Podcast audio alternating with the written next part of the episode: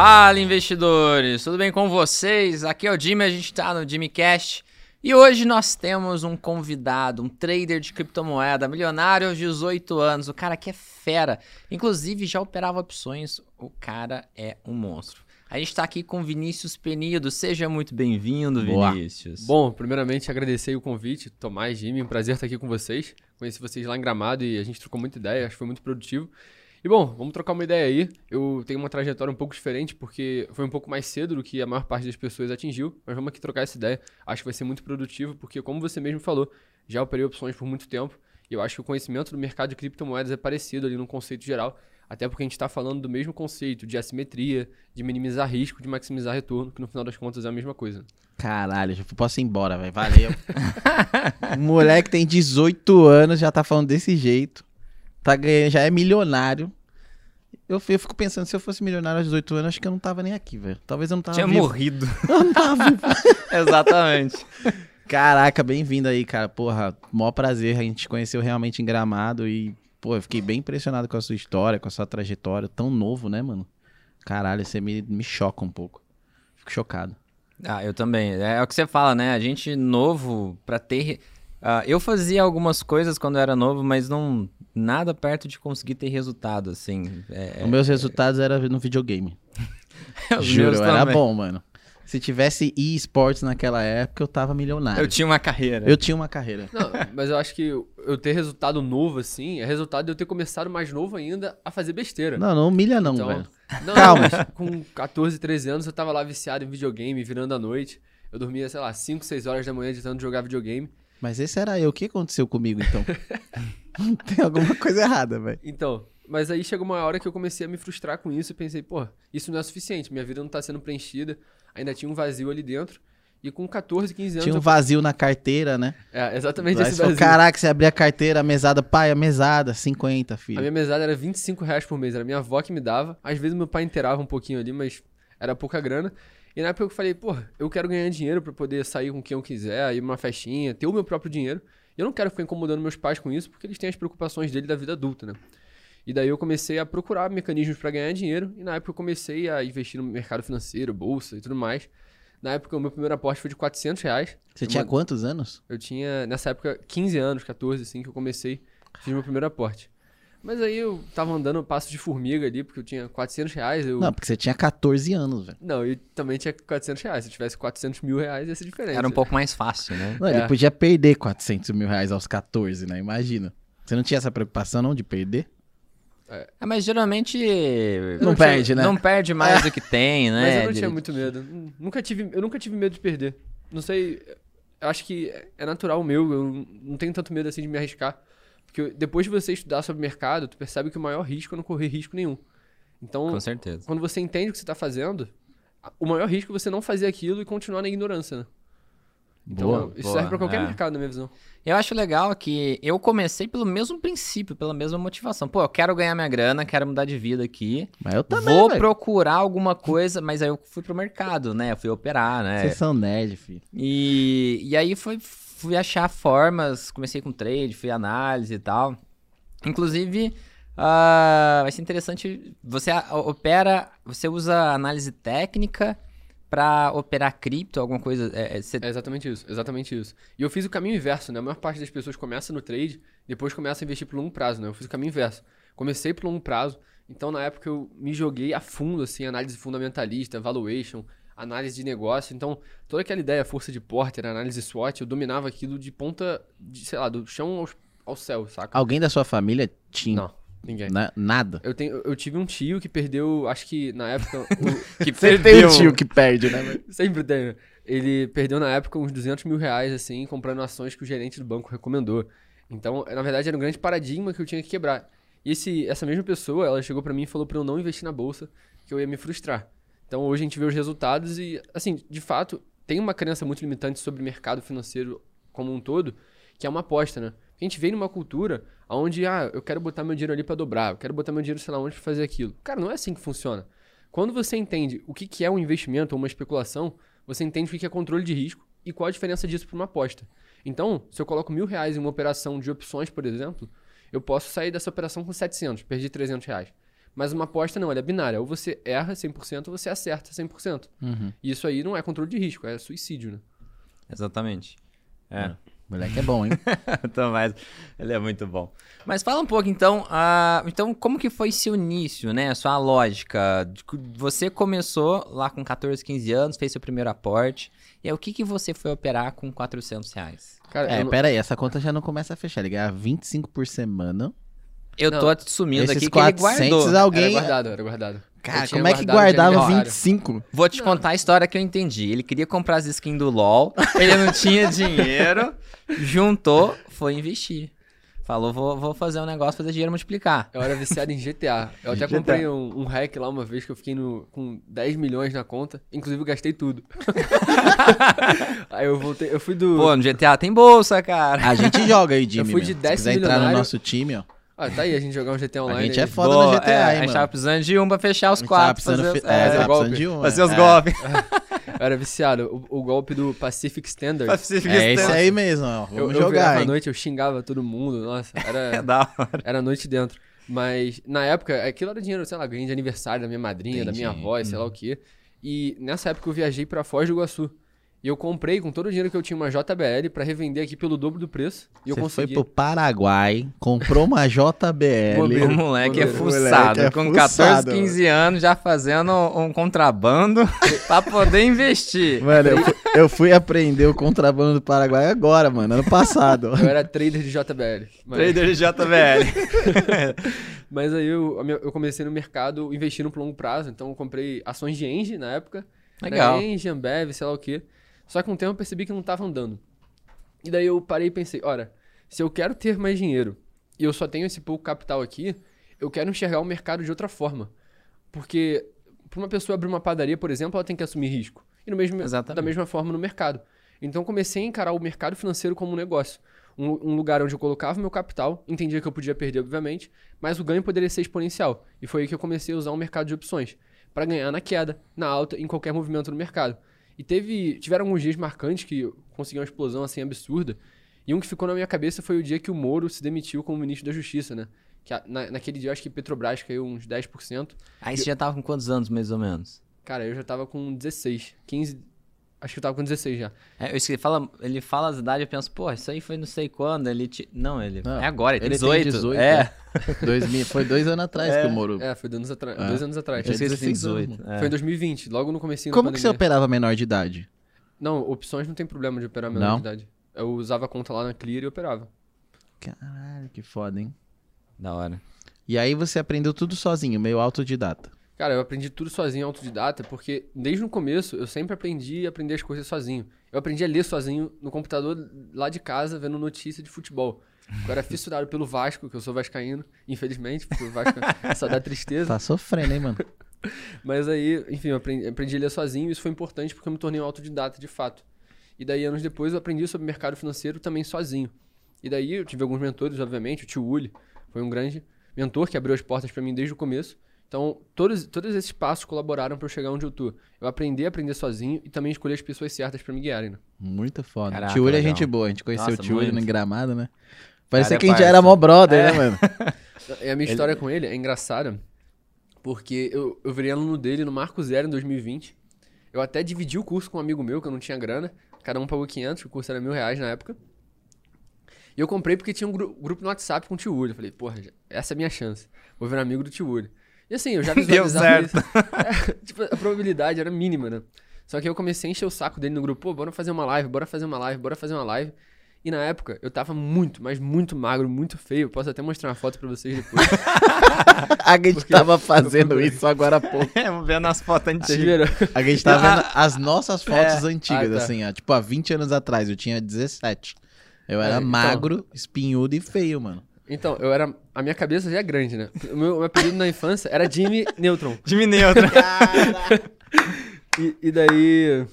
Eu vou, eu vou procurar a foto Sensacional. O dia de vocês. hoje tá incrível, mano. E nessa época, ele aceitou fazer a live comigo e eu comecei a falar um monte de coisa técnica. Ele falou, pô, esse moleque cabeçudo aí tem alguma coisa diferente, né? Que legal. Você, você é daí? cabeçudo mesmo, em vários aspectos, mano. O cara é autodidata, milionário aos 18. Fuçado. Fuçado, o cara, mano, Aqui, ó. chutou o balde do. É, Esse era magro e feio, hein, mano. Dá- Eu acho que as câmeras não estão pegando aí, ó. Dá um, um close aqui, ó. Agora eu sou só feio. Caralho, cabeçudão, olha lá, mano. Tá Mas agora você é rico, velho. Várias gatinhas, né? Tinder Não, tô bombando. namorando, tô namorando. Putz, com 18? É bom namorar. É bom, namorar. A cara da Ana, a Ana já olhou assim, ó. Mas tá certo, tá certo. O garoto Não, mas tá é certo. autodidata, já sabe as coisas do futuro que é bom, né, mano? É, tem que, tem que ter foco, porque senão. Senão isso gasta tudo na balada, né, velho? Ó, Aí eu prefiro gastar com presente pra ela. tá certo. Ó, que caraca, o bichinho é bom, hein? Cara é bom, cara é bom. Mas aí nessa época a gente acabou gravando um vídeo, até tem no YouTube, de carona com o Tio Uli, que sou magrelaço, assim, a gente trocando ideia. Enfim, os anos se passaram, hoje eu trabalho com ele, a gente é sócio, grandes amigos, então esse processo de evolução que aconteceu na minha vida, ele tem grande participação e ele me ajudou muito também. Caralho, muito legal. Legal. mano. É, muito maneiro, não sabia. É, Vinícius, e fala pra gente então um pouco como que você investe hoje, qual que é a lógica, como que você... É, claro que existe a diferença de trade e investimento, né? Eu vejo você é técnico, às vezes você diferencia claro essas coisas. Tem gente que não, mas... ah, então, como que você trada e se você, além do trade, você acumula o dinheiro em algum outro tipo de investimento? Cara, é, para deixar claro aqui pra quem tá assistindo a diferença entre trade e investimento, né? No trade, o seu foco é ganho de capital e no investimento é você ter renda. Então, o trade, você tá empreendendo no mercado, né? De fato, colocando um dinheiro para tirar outro dinheiro. E investimento, você tá colocando um patrimônio como se estivesse comprando um imóvel. É uma visão mais patrimonialista, né? Então, na parte de trade, eu opero no mercado de criptomoedas. E na parte de investimento, eu compro um índice. Porque depois de estudar, estudar, estudar sobre o mercado, percebi que essa é a maneira mais eficiente. Então, a maior parte, quase 80%, 90% está em VVB11, que é um proxy aí do índice dos Estados Unidos, que é o SP500, que, na minha visão, é a melhor forma de eu me expor em dólar, tá exposto às melhores empresas do mundo. E se você for fazer um estudo aí sobre em relação com performance de fundo e sei lá qual gestão, tu vai perceber que no final das contas não tem como você escolher o melhor fundo, pelo menos na minha visão assim. Warren. Buffett diz isso, hein? Sim, exatamente. O, o próprio Buffett diz não compra ação da Berkshire Hathaway, que é a empresa dele. Ele fala compra índice. Por quê? Porque na média o índice vai ganhar. Por mais que ele tenha tido um retorno extraordinário, ele fala para comprar em índice. E tem um livro chamado The Common Sense Investing, né? Acho que é o investidor de bom senso em português, que é do John Bogle, né? Que o pai dele foi o fundador da Vanguard, que é- foi quase que a pre- predecessora dos fundos de índice nos Estados Unidos. Que, é- que foi uma grande novidade, que é basicamente um fundo que pega vários ativos e você coloca o teu dinheiro ali e deixa de forma passiva, que no longo prazo vai tender a se multiplicar, né? Então eu foco em empreender, especulando nas criptomoedas, principalmente, e invisto meu dinheiro basicamente em índice, em algumas ações, assim. Caraca, Boa. que legal. E, e o trade, qual que é a lógica? Você, pelo que eu vi, a gente viu nos stories lá, ah, você explicando que você tinha uma estratégia com opções e você transpôs ela, você levou ela para criptomoedas. Tem como você contar pra gente mais ou menos o- Claro. um pouco de como funciona? Bom, eu usava boa e velha análise gráfica, análise técnica, né? Que é você olhar para o gráfico e a partir disso tirar algumas conclusões. E eu percebi que os mesmos padrões do mercado financeiro, que são as ações, se replicavam nas criptomoedas, só que geralmente com mais volatilidade ainda. Como a gente falou aqui, pô, o Bitcoin caiu, sei lá, 20%, 30% em um mês no final do ano passado. Então, eu tô prim- tomando um puta ferro, mano. então, é isso que cria oportunidade. Porque essa volatilidade absurda cria oportunidade para quem sabe especular nas tendências, né? Então, eu transpus isso do mercado de ações para o mercado de criptomoedas, saber analisar os gráficos e entender aquela assimetria do mercado de opções. Que só operando que você entende o que, que é, pô, você botar mil reais numa operação e tirar 10. Assim, o nego acha que é loucura, mas isso é super comum para quem entende do mercado de opções e provável até. Então, trazendo esse conhecimento de análise dos gráficos do mercado financeiro para o de criptomoedas, eu percebi que lá tinha muitas oportunidades disponíveis, aí eu comecei a operar cripto. Inclusive, a minha primeira operação, eu coloquei 400 reais assim na Binance e transformei em 2.800, que foi justamente Caraca. quando o Bitcoin despencou no final do ano passado. Uhum. Mais pro meio do ano, assim, eu fiz 2.400 reais de lucro em cima de 400. Na época, aquilo foi fenomenal para mim, porque era bastante grana. E deu no que deu, né? Ó, então, pra- é, então, só para entender, aqui- as suas operações buscam assimetria. E como que você busca assimetria? Você usa opções de cripto ou não? Você simplesmente faz um controle de risco, colocando um stop curto, alguma coisa do tipo? Eu, eu opero futuro. Opero futuro de cripto. Contrato futuro, né? É um, um mecanismo que existe também na bolsa. E daí, a partir disso, eu uso o mecanismo no mercado de opções justamente entender, pô, em qual momento eu tenho que sair dessa operação? Não tem aquele mecanismo de rolagem, não tem as gregas. que eu acho que simplifica um pouco até. E você tem que se preocupar só com a alavancagem e o tipo de, de alavancagem, né? Geralmente você bota ali o isolado, que é para você ser liquidado caso bata 100% de prejuízo. E essa simetria para mim é fenomenal, por quê? Se você entra numa, numa operação que tá com um stop curto, você entra um pouquinho mais alavancado, você consegue uma explosão absurda. E você pode ali surfar a tendência, que é uma estratégia mais de longo prazo, for no gráfico, com uma alavancagem menor. Então, se você tiver essa mínima noção de alavancagem, isso fica muito claro. E as opções servem justamente para você alavancar seu patrimônio, né? Afinal, você consegue operar 100 ações de Petrobras usando 100 opções de Petrobras, que são centavos, né? Então, você usa o mercado futuro na- na- nas criptos e não opções. É, mercado futuro. Ah, e aí você consegue essa simetria. Para quem não, não sabe o que é assimetria, é perder pouco e ganhar muito. Você no máximo perde 100% e você pode ganhar às vezes 10 vezes, 5 vezes. É um valor maior do que você pode perder. Ah, e, e qual time frame que você. Você analisa o gráfico. Em qual time frame que você costuma analisar? Geralmente, ou no diário ou no gráfico de 4 horas, né? Swing trade. Cara, raramente eu faço day trade, mas às vezes eu faço quando tem uma oportunidade muito colossal, mas eu não gosto. Porque você provavelmente já, já fez day trade ou já tentou e assim, o emocional é absurdo. Pesa ficar muito, Na né? frente do computador, derretendo o seu neurônio, caso você perca dinheiro. É difícil ter consistência, né, mano? No É. longo prazo. E, e um perigo que eu vejo muita gente caindo no day trade é porque, como o Taleb fala, né, iludidos pelo acaso. Se você fizer uma sequência de 7 day trades positivos, você vai falar, Eu sou foda. eu sou o rei do day trade, É. agora eu vou colocar tudo que eu tenho e alavancar em 100 vezes. O cara vai lá perde o que Ele ele, tem e o que ele não tem. Exatamente. Mas você então usa 4 horas de time frame, porque você faz uma coisa mais, o quê? 3 dias, 4, 5, como é que é? É swing trade, né? Geralmente 3 dias, 4 dias. Tá. Só que como as criptos são muito voláteis, às vezes eu aumento, não, diminuo o time frame para 4 horas para ter uma confirmação. Uhum. Então, às vezes, por exemplo, é, uma- o gráfico fez uma cunha ou um triângulo, sei lá. Uhum. E no gráfico de 4 horas já rompeu, e no diário ainda não. Então, às vezes eu olho ali no de 4 horas, tem algumas otimizações dos indicadores, tipo média móvel, já está indicando alguma coisa, então o de 4 horas corrobora pro, di pro diário. Mas o diário, para mim, é o que mais importa em termos de escala, porque ele é o mais disciplinado, digamos assim. Ele não vai fazer um, um pump e depois um dump. É, Geralmente ele é mais consistente, né? Entendi. E é, É. tudo Bitcoin ou é outros Eu opero mais ou menos umas 15 criptomoedas. 15? Caraca. Pode falar algumas, não? Claro, é Bitcoin, Ethereum, XRP, é, Link, Sushi, ADA. Tem alguma que tem mais. Tem alguma vantagem em cima da outra pro trade? Porque assim, existe diferença pro cara que carrega, né? O cara tem que ver o projeto, coisa do Sim. tipo. Agora pro trade, eu não sei o que poderia ser vantagem. O que que muda de uma pra outra? Geralmente, quando o projeto é mais recente, ele é mais volátil. E eu não gosto disso, porque os indicadores que a gente usa, tipo média móvel, o high-low, o MACD, tudo isso depende de, certo, de um certo histórico para você ter ali uma visão clara. Então, eu procuro moedas um pouquinho mais antigas, pelo menos uns um, dois anos assim de, de estrada. Tem mais consistência é, os porque indicadores. senão tem muito sinal falso ali. Por exemplo, aquela GMT, eu não sei se já viram uma moeda nova que, sei lá, sobe 100% num dia. Eu não consigo operar numa moeda dessa, porque ela pode estar indicando tendência de baixa, vai lá e explode 100% num dia. Não quero estar refém disso. Entendi. Caraca, Pra- doido. acho que para os seguidores que não estão entendendo muito o que a gente tá falando, assim, seria legal você explicar a questão dos as stablecoin, a- a- as características das criptos, assim, para acho que aí a galera vai ter um pouco mais de consciência do que a gente tá falando. Como assim. assim? Tem gente que não, não deve saber o que, que é cripto de outros, né? Sim, sim.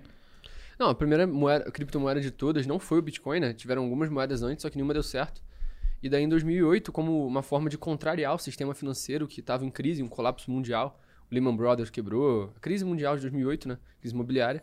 E daí surgiu o Bitcoin. E o nome do artigo do- da fundação do Bitcoin é Bitcoin, a Peer-to-Peer Electronic Cash System, ou seja, um sistema eletrônico de dinheiro peer-to-peer, ou seja, eu transfiro pro Tomás, o Tomás transfere pro Jimmy e ele transfere para mim. Eu não dependo de banco, não dependo de governo imprimindo moeda.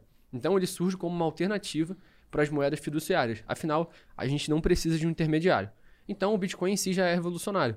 Só que com o desenvolvimento desse mercado, o aumento das transações e a grande valorização do Bitcoin, surgem outros tipos de moedas, que são as altcoins, ou alternative coins, né? Moedas alternativas. Aí Ethereum, ADA, tudo aquilo que não é Bitcoin é altcoins. Ah. Aí também tem as shitcoins, né? Que o nome já, já diz o que, que é. São as moedas tipo Dogecoin. Não, na verdade, são memecoins, né? Mas shitcoins é- são aquelas moedas em em queda absurda. E não tem de fato como você saber qual é uma shitcoin. Né? Primeiro ela tem que virar uma shit para ela ser uma shitcoin. E também tem- Geralmente é alguma coisa que o cara fez só pra tentar ganhar um dinheiro, Isso. assim. e- É, teve até um, um caso recente, uma moeda brasileira, acho que o nome era Mafagafo, sei lá, a moeda explodiu Mafagafo. Vocês lembram disso? 340%. Eu não vi. Ela subiu, tipo, 500% e depois voltou tudo. Então, Caraca. é claramente um sinal de shitcoin, né? Aham. Não, eu vejo, tem um site que mostra, assim, todas que são, que surgem diariamente, né? Acho que parece, são, sei lá, quantas que surgem todos os dias. Vocês têm esse número? Eu não, não sei de cabeça, assim, mas... Não, também não sei. mas é um negócio, assim, Se você absurdo, abrir a assim. Binance... E você- aí, o, o que o pessoal fica muito iludido que abre, aí tem lá uma valorização enorme. E tem tantas... Que é o eu acho próprio você- eu acho que criador, você né? que me falou, não sei, que tem tantas casas depois da vírgula. E aí o pessoal acha, putz, pode Tá valorizar, barato. que tá super barato. E subiu 5 mil por cento, ah, vou pôr meu dinheiro nisso. E na real é os próprios criadores que pegam, compra pra dar uma explodida no preço. Como tem Ah. pouco, na hora que uma galera entra, eles vão lá e vendem e ferra todo mundo. Ó, até tá vendo aqui a Binance. Hoje tem uma moeda que subiu 88%. Qual a probabilidade disso manter? Quase nenhuma. Só que a galera entra, ah, vai subir mais ainda. E como é que você, você falou, né, só pra galera entender, então você opera algumas moedas que pra você tem mais tempo de estrada e elas estão mais estáveis, é Sim, isso? são, são as moedas que de certa forma eu já enxerguei ali certos parâmetros no gráfico. Igual de operar, mas eu não tenho um dogma, ah, tem que ser essa moeda. Se eu ver uma oportunidade em outra, eu vou em outra. Tipo aquela Shiba lá que subiu pra então, eu caralho. não gosto de operar meme coin. Porque Não. essas moedas meme, elas estão muito Mesmo ela muito tendo um tempo de estrada já, né? Porque ela tem, né, um tempo de Sim, estrada. por exemplo, Dogecoin. Outro dia o Elon Musk comprou o Twitter ela subiu 30%. É. Imagina você tá vendido numa moeda dessas porque tá em tendência de baixa. Então, essa vulnerabilidade a qualquer noticiazinha Uhum. é muito perigosa. E só para encerrar os tipos de criptomoeda, também tem as stablecoins, né? Que Sim. são as moedas atreladas às moedas fiduciárias. Geralmente o dólar, acho que não tem, tem também atrelada ao ouro, né? Que eu acho que é a DAO. E a stablecoin é uma moeda atrelada ao dólar. A, dólar, a maior de todas é a- o dólar Tether, né? O USDT. E também tem o USDC, também tem o BUSD, que é o Binance USD. Enfim, tem várias moedas aí, mas são stablecoins, que é um para um pro dólar. É como se fosse um lastro, moeda pareada pro dólar. Bem legal, viu? Caraca, que Uma aula. aula aí, tá vendo? É legal porque a gente acaba entrando no flow da conversa e a gente meio que vai ignorando é- as pessoas que tá não com- fazem ideia do que a gente tá falando de cripto, entendeu? Pra mim também, mundo cripto, eu, eu já fui muito curioso. Depois eu dei uma desencanada, eu fiquei meio tipo. Principalmente com essa coisa de surgir toda hora um monte, surge moeda e surge jogo, o que é, não é jogo, o que é pirâmide, o que não é pirâmide, você fica confuso. Aí vem um monte de cara querendo dar golpe, aí, mano, a moeda do Ronaldinho Gaúcho. Aí, porra, brother. Você começa a ver um monte de coisa, aí você vê gente mais velha do mercado, tipo, pô, essa criptomoeda é modinha. Aí o outro vem com uma outra tese, aí você fica meio. Porra, vou botar meu Eu dinheiro tuitei aqui. esse di- esses dias, que 99, sei lá, eu, eu coloquei uma estatística lá, mas eu acredito que a grande maioria de todo, de todas as criptos, de todas os- as artes, NFT, coisas relacionadas, jogos relacionados, vão tender a zero. Eu concordo, concordo. Eu acho que. to- Acho que é uma grande fanfarra hoje, é uma grande festa, fantasia Uma bolha. hoje. É uma grande bolha e tu- a maioria tende a zero. Vai ficar aquilo que realmente traz valor pro cliente. Uma utilidade. Porque é uma ferramenta, é um produto. A Bitcoin trouxe uma liberdade. Na Rússia, o pessoal lá, sei lá, usou. Sei lá, foi um exemplo ruim a Rússia, mas. é, eu lembro que quando eu mexia com. Eu tinha Bitcoin lá em 2000 e, sei lá, acho que era 2013, teve um problema no Chipre. E eu fazia parte de um fórum e o cara deu o depoimento dele o seguinte. Ah, lá no Chipre tomaram o dinheiro do pessoal, tipo Collor aqui na, na, na- década de 90 lá. E aí ele falou o seguinte: eu só consegui pagar meus funcionários porque eu tinha, sei lá, 10% do, do meu patrimônio em Bitcoin. Porque eu, eu adoro isso aqui. Tomaram todo o meu dinheiro. Ah, Então eu consegui continuar a minha empresa e pagar meus funcionários por causa dos bitcoins. Então, assim, traz, existe um valor, existe, é um produto foda. Então eu acho que só vai ficar aquilo que é bom. É, eu acho que é até uma forma de você se proteger, né? Tava- a gente tava vendo a questão da Argentina, né? Tá com uma inflação alta, uma tendência cada vez maior, né? Então, o que, que o argentino faz, né? Ah, ele começa a querer dolarizar. Aí o que, que o governo fez? Ó, tá proibido dolarizar. Você só pode transferir 100 dólares. Aí você fala, caralho, fudeu, o que, que eu faço? Aí, é, então, aí você vê um, um modelo, né? Um Bitcoin, você vê uma criptomoeda que, se você parar pra pensar, sei lá, tem menos. Tem quantos? Menos de 10 anos? O Bitcoin surgiu em 2008. 2008, Então, então, já 14 tem anos. 14 anos, né? Mas até a galera entender e não ficar com, né, medo de botar no dinheiro no... Imagina, você bota parte do seu salário em bitcoins em 2008. Ferrou, né? Você pensa. muita- muito culhão. É, exato. Então, assim, o argentino é, é, tem esse problema há muito tempo, né? Da inflação ser muito Se eu não alta. me engano, acho que 5% da população brasileira investe em criptomoedas. É mais do que na própria bolsa. Sim, sim. E eu acho que eh, esse hype aí de criptomoeda, NFT, joguinho, isso, de fato, 99% vai a zero na minha visão. É, é a mesma coisa da crise imobiliária de 2008. Tinha pessoas sem score nenhum de crédito pegando dívida a 1% ao ano. Isso não faz sentido. Aí criam moeda do Luva de Pedreiro, moeda do Will Smith. É. Do luva de pedreiro é bom. era, era Luva de Pedreiro Receba! Receba! Você faz a transferência, vem uma música. musiquinha, É, é. Receba! Pô, esse projeto é bom, hein? Não, mas sabe, só, só pra completar, eu acho que assim, tipo, isso me deu uma, uma desestimulada, entendeu? Essa, essa loucura toda. E principalmente, a gente, você citou a questão da gente ter mais gente em cripto do que na B3, né? Que é uma coisa oficial, que é uma coisa regulada e tal. É, e a gente vê muito esquema, né? A gente vê muito golpe no Brasil. Então, você vê lá, o rei do Você acha Bitcoin. assustador isso, de ter mais investidor em cripto do que Eu acho. B3? Eu acho por quê? Porque não existe educação suficiente para o brasileiro ter tanto brasileiro em criptomoeda. E não ter tanto na bolsa, que é uma coisa regulada, entendeu? Ah. E aí você começa a ver vários escândalos. Obviamente que a mídia também quer usar isso para ganhar audiência e tal, mas você vê o escândalo do rei do Bitcoin, né? O cara que, mano, sumiu com bilhões. A cidade de, Lá no, lá no Rio. do Rio de Janeiro, Ca- como é Cabo Frio? Cabo Frio parece que, mano, uma é Egito, galera. É o é- Egito Carioca. é o Egito Carioca. é. Cabo Frio, Como assim o Egito Carioca faz as pirâmides? por causa da pirâmide. Tô falando, cara. O cara era de lá. Metade da cidade. É o Gleidson. É, ele sumiu com o dinheiro da galera, mano. Entendeu? Não, e o pior é que essa galera tem tipo uma gangue. Eu conheço pessoas que tinham os pais envolvidos nessa pirâmide. É, tô e falando. de fato eles defendem como se fosse uma gangue. Mano, a cidade inteira tava nessa parada. Então, assim, mano, o cara sumiu com um bilhão. Bilhão. Acho que eram 14 bilhões. Era Mano, é assim, muito dinheiro, colossal, cara. Mas assim, a gente tem que entender o seguinte: o que, que eu vejo? Eu, eu vejo. eu Não, não vejo só com maus olhos isso. A questão é: é a mesma coisa que a internet. A internet começou, era um caos. Era uma bagunça, tinha um monte de coisa errada. Tinha. Sei lá, tinha coisas bizarras, tinha grupo extremo. Hoje em dia fala, sei lá, de extremismo, mas não- é. Né? hoje, era. hoje, hoje a direita é considerada extrema, mas na realidade não é. Tem coisas realmente extremas, né? Então na, na internet a gente tinha coisas horríveis, como, sei lá, pedofilia, a mutilação, grupos de, de ódio mesmo. E aí isso se organizou, né? A, internet hoje é outra. Hoje a gente, não vive sem internet. Virou um negócio fundamental para nossa vida. Eu acho que as criptos devem ir mais ou menos nessa linha. É um mercado muito livre, onde pode acontecer tudo, tudo. Tudo de É. bom e tudo de ruim. E então, assim, salva a vida de algumas pessoas, igual no caso do chip que eu contei lá, mas ao mesmo tempo é muito aberto. E aí eles ganham dinheiro em cima da falta de educação da população. Exato. E Mas a isso é- população. Isso é, um, isso é um padrão, eu acho, de qualquer mercado, né? Qualquer Pô, A mercado. gente teve um monte de IPO na bolsa em 2020. Agora 2021. que foi Aí tem, um monte- zoado, tem um monte de né? empresa fechando capital já de novo. Então, isso é- Exatamente. isso é, um boom bustology que sempre vai tender a se repetir. E é por isso que eu bato tanto na tecla de surfar Ah, a tendência. A bolsa do nisso. Rio fechou por.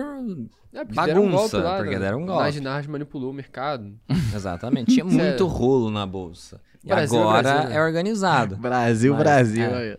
É, hoje o- esse- essa divulgação de resultados vazou antes aí a- a- os dados da Na Natura. Então, assim, existe aqui ainda uma bagunça até no que é regulado.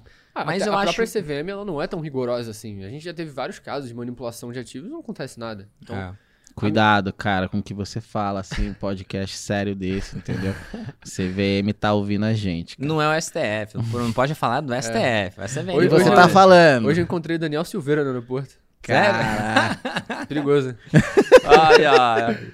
Já tá falando, critica... amigo Não, do Daniel O Silveira. cara é super gente boa, a gente Gente trocou uma boa. ideia. aham. Boa. É, mas eu acho é isso. Mas o, o que, que é positivo nisso tudo? Um mercado muito livre, ele evolui muito rápido. É. Então, isso é um positivo. E depois que ele evolui, ele costuma ter ah, padrões melhores. Automaticamente, ele evolui. Então, assim, o, o mercado de hoje, perto do que era antigamente, por exemplo, a Binance. A maior corretora de, sei lá, 2012, 2013 era a MTGOX, que tinha 70 e poucos por cento do mercado inteiro de criptomoeda em um lugar só. Ela sumiu com o dinheiro da galera. Hoje em dia a gente tem algumas gigantes que são muito organizadas que, e que o risco delas sumirem com o dinheiro de todo mundo é, é bem menor do que a gente tinha antes. Então, assim, o mercado evoluiu. É, eu acho que assim, o, o Estado, né, O Jimmy é- não gosta do Estado, mas eu acho que existe uma coisa assim pra proteger a população, entendeu? Então, assim, se você pega um cara que tá utilizando de. Porque é meios financeiros, né? Concorda? Criptomoeda é um meio financeiro. Então existe uma regulação, existe uma, uma forma de, por exemplo, o juiz poder te culpar de você ter roubado o dinheiro de alguém. Então, assim, eu acho que o mercado de cripto ainda ficou muito nessa esfera assim. Aí ficou meio terra de ninguém. né? É, entendeu? Isso me deixou muito preocupado, sabe? Do tipo assim, pô, o cara vai lá, aí ele pega o seu dinheiro e fala, ó, não, porque eu vou aplicar no mercado de cripto, que é onde tá o dinheiro. E blá, blá, blá, blá. Aí você vai lá, beleza, toma aqui 5 mil reais, faz aí o que você me prometeu. Aí o cara vai lá e some com o dinheiro do Não, cara. E os retornos altos nas criptos, eles não são tão absurdos assim. Você pode ver no DeFi uma pool, que é uma piscina de liquidez, né? Como se fosse uma renda fixa de cripto que você tem 100% ao ano. E provavelmente esses golpes aí são isso. O cara vai lá, bota numa pool, só que aí vai lá, o projeto da moeda se desvaloriza e ele não consegue honrar. Não, e o cara, Ah. o cara monta uma empresa, entendeu? O cara monta uma empresa, o cara tem um escritório, como se fosse um escritório de agente autônomo, E ele né? monta um escritório colossal. Exato, exato. E o cara vai lá, o cara tá imaginando que ele tá entrando numa instituição financeira. Uma coisa séria, uma coisa de dinheiro. É, eu, eu acho importante esse embasamento regulatório por trás. Por mais que eu não goste do governo, eu acho que de certa forma ele protege de algum tipo de ignorância das pessoas. Eu acho também. Ao mesmo tempo que ele tá na- nas coisas também não impede a ignorância, porque a gente já viu um monte de manipulação no mercado, mas Sim, mas inibe Evita. o É, início, é. inibe o você, né, começar. e o problema é que em cripto não. O quê? Em cripto não tem como inibir. É, então, Como é que ele toma o dinheiro do, do pessoal? Então, mas é isso que eu tô O- O falando. Estado, ó, Não, joguei, eu, você eu não, eu não poderia. Não, o pegar cara assina o contrato, brother. conta, É. entendeu? Mas como é que ele impede isso? Então, isso que eu tô falando, ele não consegue impedir. Não É, consegue. o que eu tô falando é exatamente isso. Tipo assim, O mercado tem que evoluir. ah, o O- mercado a tem que evoluir. atuação do Estado. Cara, você quer ver a maior bagunça do que próprio dentro do próprio, de- dentro do próprio Estado? Eu acho que a Aquilo única, lá a única é solução pra isso vai ser educação mesmo. Educação, exatamente. As pessoas vão ter que sentir na pele, isso. É. Você só Elas aprende quando você se ferra. Não É. adianta. Voltando aqui pra forma que você opera, a galera gosta muito disso. Gosta. Entender a mente do cara. É como ele verdade. faz dinheiro pro ca... pra aí a pessoa pensa, pra eu fazer dinheiro também. A gente precisa descriptografar a sua mente aqui. Vamos É. copiar aqui, vamos fazer. é. É, fazer um Ctrl C, Ctrl V aqui pra transmitir aqui a- as ideias. É, você então, você opera pela Binance? Eu paro pela Binance. Aí por lá você tem todas essas ferramentas de, de mercado futuro. Você usa alguma ferramenta externa? Hoje em dia já Eu- tem alguma coisa boa pra cripto? Eu uso o TradingView só pra analisar os gráficos, mas tem gente que também opera na Bybit ou na KuCoin, porque a Binance tá entrando no Brasil e vai ter um provavelmente um conluio ali com a Receita Federal. Então tem a galera aí que é anti-estado, acho que o Jimmy também é assim, que, que preferiu trocar de corretora, né? Eu ainda tô na Binance e eu- o mecanismo que eu uso pra operar é o mercado futuro que tem lá dentro. E daí você manda o dinheiro pra lá, você manda em real, converte pra dólar e manda pro mercado futuro. Daí tu consegue operar. Ele tem, acho, uma plataforma Pro no Binance, né? Que é bem legal, assim. Sim, sim. Que é bem, mano, é melhor que o Profit, por exemplo. É muito, muito mais bacana. Bem assim. avançado Bem e avançado, bem avançado. É, eu gosto de usar o TradingView porque eu acho que ele é o feijão com arroz ali, você consegue ver as funcionalidades. Eu sou bem clássico, eu não gosto de inventar muita. Eu acho que é engraçado cra- gráfico isso, que a gente acostuma, parece que é bem mais, bem mais automático, assim, né? Do que, ah, tem essa plataforma com mil coisas, mas eu não consigo visualizar, eu não consigo sentir as coisas da mesma maneira que do que na, na que eu tô acostumado, né? É, Alguma coisa intuitivo, eu acho que é um pouco de você se sentir confortável na plataforma, né? assim. É. É igual jogar videogame. Quando você tá jogando PlayStation 5, você tá lá com o controle, você, né? você joga o mesmo jogo no Xbox, Horrível, parece que é horrível, outra coisa. horrível, Olha lá, tá vendo? Entendeu? Sério? Você joga Fortnite, por exemplo. Parece que essa mão não encaixa. Ah lá, ah lá, tá vendo? É igualzinho. Então a plataforma ali do cara, não, eu gosto dessa aqui. Essa aqui me dá o jeitinho de ganhar dinheiro, tá aqui, entendeu? Se eu troco, eu já começo a me perder, faço entrada errada. É. Aí, tá vendo? É gamer, velho. Pô, eu tô acostumado com os dois controles. No computador eu jogava com o controle do Xbox. Agora. É Já que verdade. do PlayStation é bem- é bem confortável, né? É bem legal. É o melhor. É o PlayStation melhor? É o melhor. PlayStation visão, é melhor? Eu vejo assim. Melhor que Xbox. É, se o Bill Gates me desculpar por isso. é. Pô, PC Master Race. Ah, eu nu- nunca curti muito PC, eu acho muito chato de ficar configurando, eu sou mais Eu prático. tô brincando, mas é, o videogame é muito mais fácil. Eu tô jogando muito mais depois que eu comprei. Eu comprei, você só liga, o negócio funciona. né? É. O Jimmy tá vai lá. aprendendo a jogar FIFA agora. Ele é mó viciado. Eu ganho, eu ganho de você no FIFA. Aê! É, eu tenho vo- certeza. A autoestima tá baixa, cara. Não, mas eu, eu reconheço que eu tenho de forte e que eu tenho de fraco. Ah, Mas vamos jogar um dia então. Vamos, Fechou, vamos vamos fazer o desafio FIFA. É, Se você fosse dar uma dica pra alguém que quisesse seguir seus passos, o que, que você falaria pra essa pessoa? Cara, eu falaria pra vo- você não ter medo de errar. Eu sempre falei aqui que eu não tive medo de começar e botar minhas fichas em algo que eu não saberia se vai dar certo. E tudo que eu fiz na minha vida foi assim, eu não sabia se ia dar certo. Eu só testei a priori e depois eu vi que deu certo. E várias vezes eu me frustrei, várias vezes eu fiquei chateado porque não, não deu certo de fato. E pra eu ter o que eu tenho com 18 anos, eu já perdi muita coisa, me frustrei com várias coisas. Então eu falaria pro cara se jogar no mundo, não, não ter aquele medo de, ah, e se eu fizer isso vai acontecer aquilo. Para de conjecturar tanto o cenário. Então eu diria para tomar decisões mais rápidas e lidar com as consequências. É isso que a vida adulta é, né? Perfeito. Cara, que legal, cara. Ele é, É, muito maduro pra moleque idade é- dele, é, né? mano? A Tô idade não falando, pensava essas coisas, não. É... Não, mas voltando assim, no trade, vamos E na aí. parte técnica, qual que é a coisa que você acha que faz mais diferença pro cara ser vencedor no trade? Cara, eu quando eu comecei a, operar, a estudar sobre o mercado, eu era muito cético com o trade. Eu pensava, ah, olhar pra gráficozinho, isso aí é coisa de maluco, Se né? você veio no, no, no- do, buy- do, do- Você começou estudando investimento de longo prazo, a É. galera de longo prazo tem, Tem um preconceito muito grande a tudo. O Jimmy também era assim. E. Não, eu, eu- Quer que eu fale? Pô, não. Da- Hã?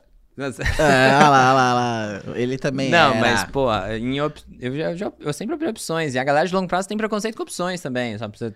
Mas você faz é opções longas. Olha como você é, né? Pô, é, eu sou. Mas um- geralmente isso vem da falta de conhecimento mesmo, a mesma coisa das criptomoedas. E daí eu comecei a ganhar dinheiro no mercado por um prazo, mas não tinha muito retorno. E eu pensei, pô, qual é a forma de eu ganhar até mesmo na queda? Porque, pô, tá tendo um monte de crise no mundo, eu não sei se o mercado vai cair ou subir, eu não quero ficar refém disso. E daí eu comecei a comprar vários livros. Nessa época, eu acordava quatro e meia da manhã todo dia pra ler. Falei assim, cara, é isso que eu quero. Aí era essa época que eu tava magrelo, porque eu corria 10 km todo dia, eu tava viciado em corrida. Eu só corria ali, corria ali. Foi na época assim do comecinho da pandemia, um pouco antes. Então eu tava fissurado em fazer o que fosse necessário pra chegar onde eu queria. E daí eu comprei vários livros, eu comecei a estudar muito sobre George Soros, o Quantum Fund, que ele tinha vários gestores lá dentro, né? A série Billions é inspirada nisso. E alguns desses gestores faziam trend following, né? Que é uma maneira de você surfar as tendências do mercado. E a maior referência nisso era o Vitor, Nieder- Vitor Niederhofer, que foi campeão mundial de squash. Ele fazia o contrário disso, ele perdeu tudo que ele tinha. E depois ele percebeu que a melhor forma de você ganhar dinheiro no mercado era surfando tendência. E daí eu comprei o livro do Michael Colville na época, que é o Trend Following, né? Que é como você ganhar dinheiro no mercado de alta, no ba- de baixa e no mercado de cisne negro. Que é quando acontece um evento totalmente Inesperado. É, inesperado. E daí esse livro mudou muito a minha perspectiva. Eu também li o The Alchemy of Finance, que é a Alquimia das Finanças, de George Soros. E basicamente lá ele fala que os alquimistas, eles tinham que largar a alquimia, que é transformar qualquer metal em ouro, e ir para o mercado financeiro, onde eles conseguem transformar o pensamento das pessoas em dinheiro. Porque, no final das contas, as pessoas só agem por ganância, ganância e medo, ganância e medo, ganância e medo. E isso faz o mercado ter tendência de alta e de baixa. E eu comecei a, a surfar as tendências usando média móvel, simples LTA, LTB, e percebi que isso dava dinheiro. E comecei a me aprofundar. E daí hoje, Coisa, né, mano? LTA, são coisa simples, né? Tipo, tendência de alta, É. tendência de baixa. Todo mundo Fazia acesso. suporte e resistência. Sim, isso é o feijão com arroz no mercado, que muita gente tem preconceito, eu mesmo tinha. E hoje eu percebo, cara, isso aí é o beabá que dá muito dinheiro. Se você souber usar suporte, resistência, Fibonacci, LTA, LTB, cara, já era. É verdade. Só você controlar o risco. E o, pro- E o emocional. o emocional, esse aí é o mais, pra mim, é o mais difícil, porque a gente sempre tende a achar que é um novo gênio que masterizou o mercado. Isso aí é uma grande ilusão, né?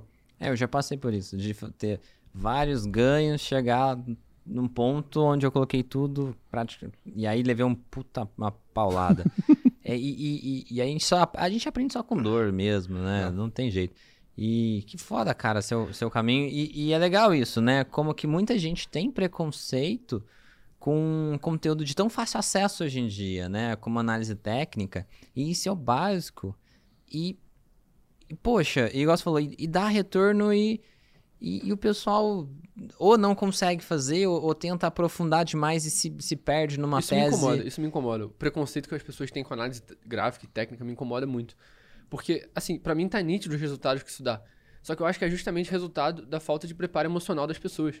Porque todo mundo acha que isso aí é aposta, que você vai perder tudo que você tem. Justamente porque ou isso aconteceu com elas, que elas trataram como aposta, ou elas não sabem como funciona.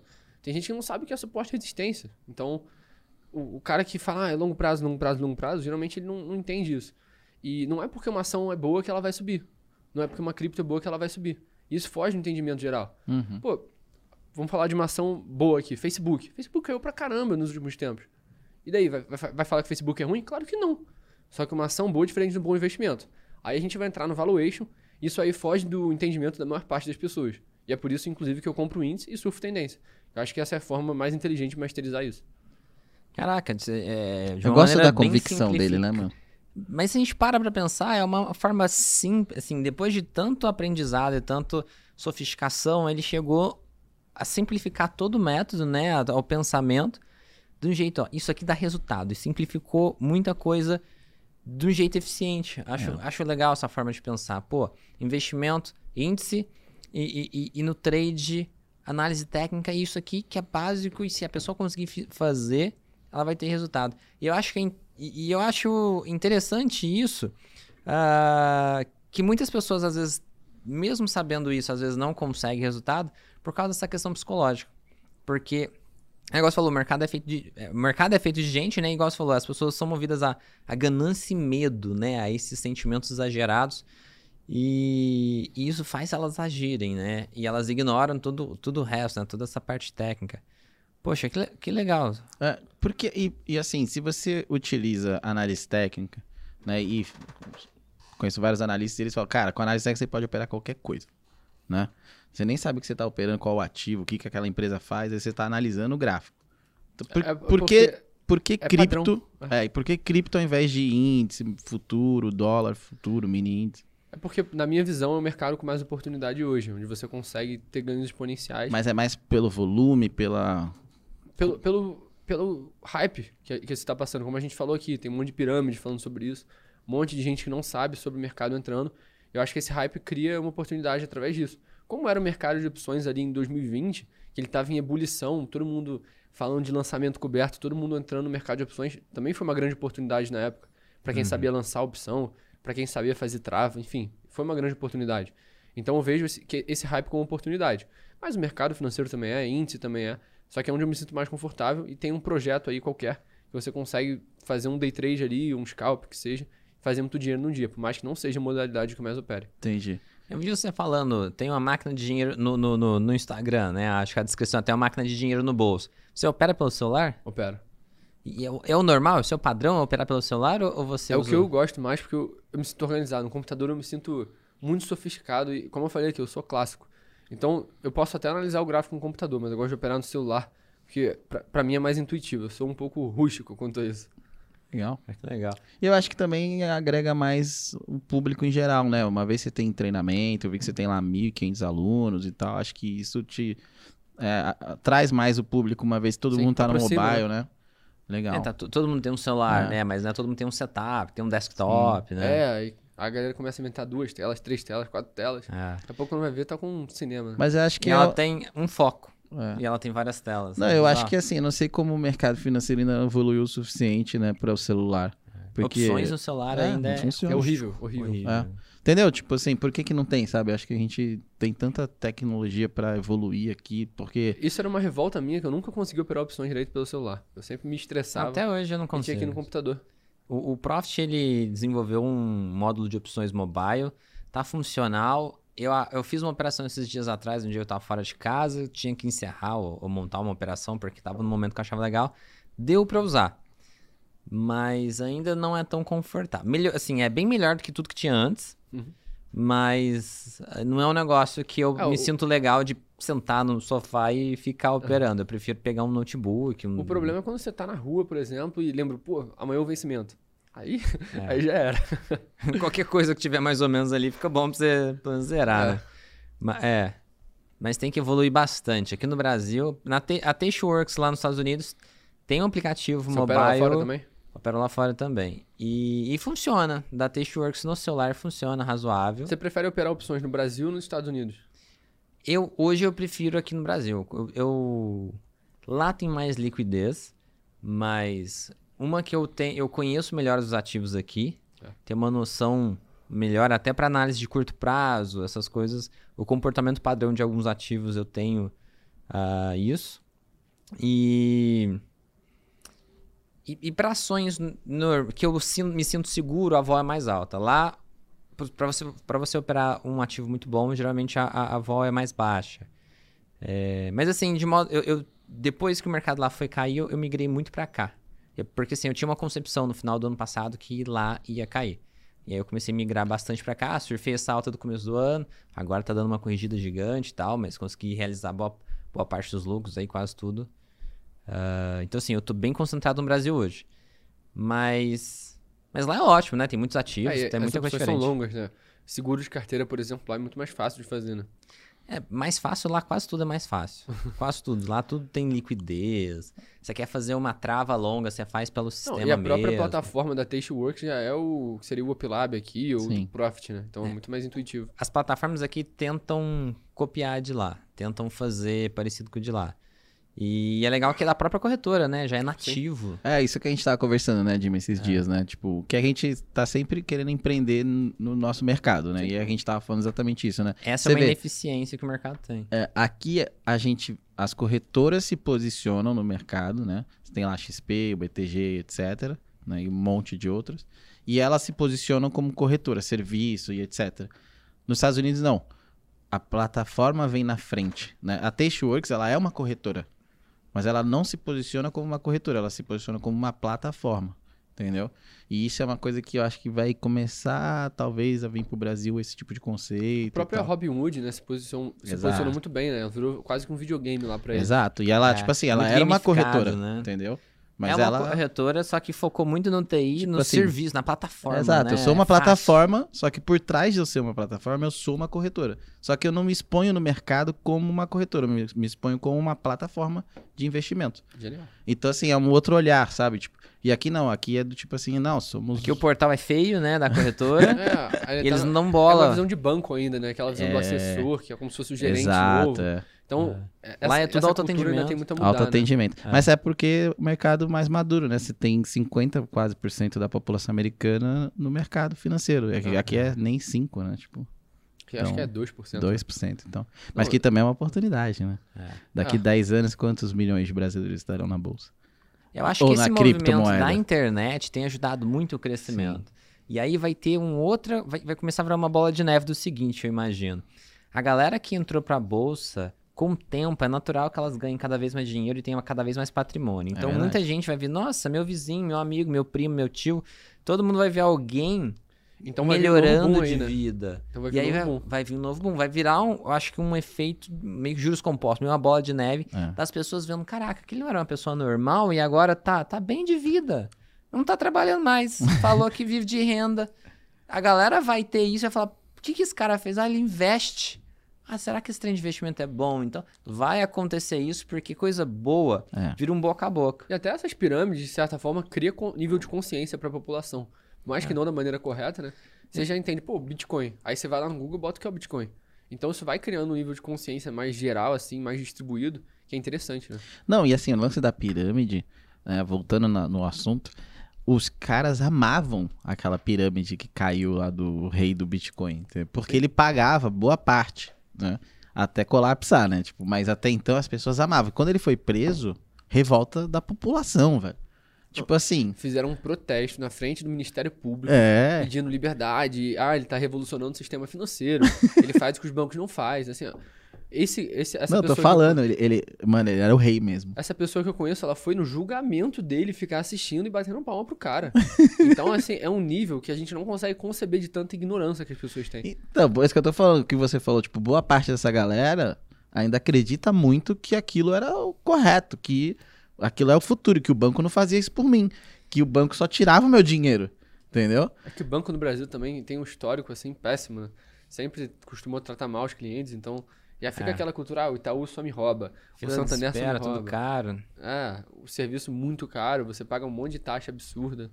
Então, É. eu entendo essa revolta aí, o pessoal surge como, ah, que ódio do sistema. Só que Mas sabe uma coisa interessante? Essa semana saiu a notícia, né, da IQI com o mercado Bitcoin, né? Um- uma fusão de serviços e onde o assessor vai poder também é, fazer compra de ativos de cripto. Então você vê uma união, né, do mercado financeiro com o mercado de, De cripto, e a gente não, eu não, ainda não consegui imaginar como é que vai ser essa. Funciona. a XP tinha, É. né, a XDEX, há muito tempo atrás, só que ela acabou com a XDEX, né? É. eles criaram um, um- Eles queriam criar a cripto deles, né? O mercado de, de cripto deles, eu acho. Tipo, e, e acho que tá vindo umas Eu plataformas ainda tô aí. pensando como as pessoas são burras. Caraca, o pessoal foi no, no julgamento, fizeram um protesto, mas... Mas para pra é pensar. É porque o cara não O cara é sentiu a dor. ignorante. Agora É. eles, o cara não paga lá, ele não vai pagar porque foi preso. Exato.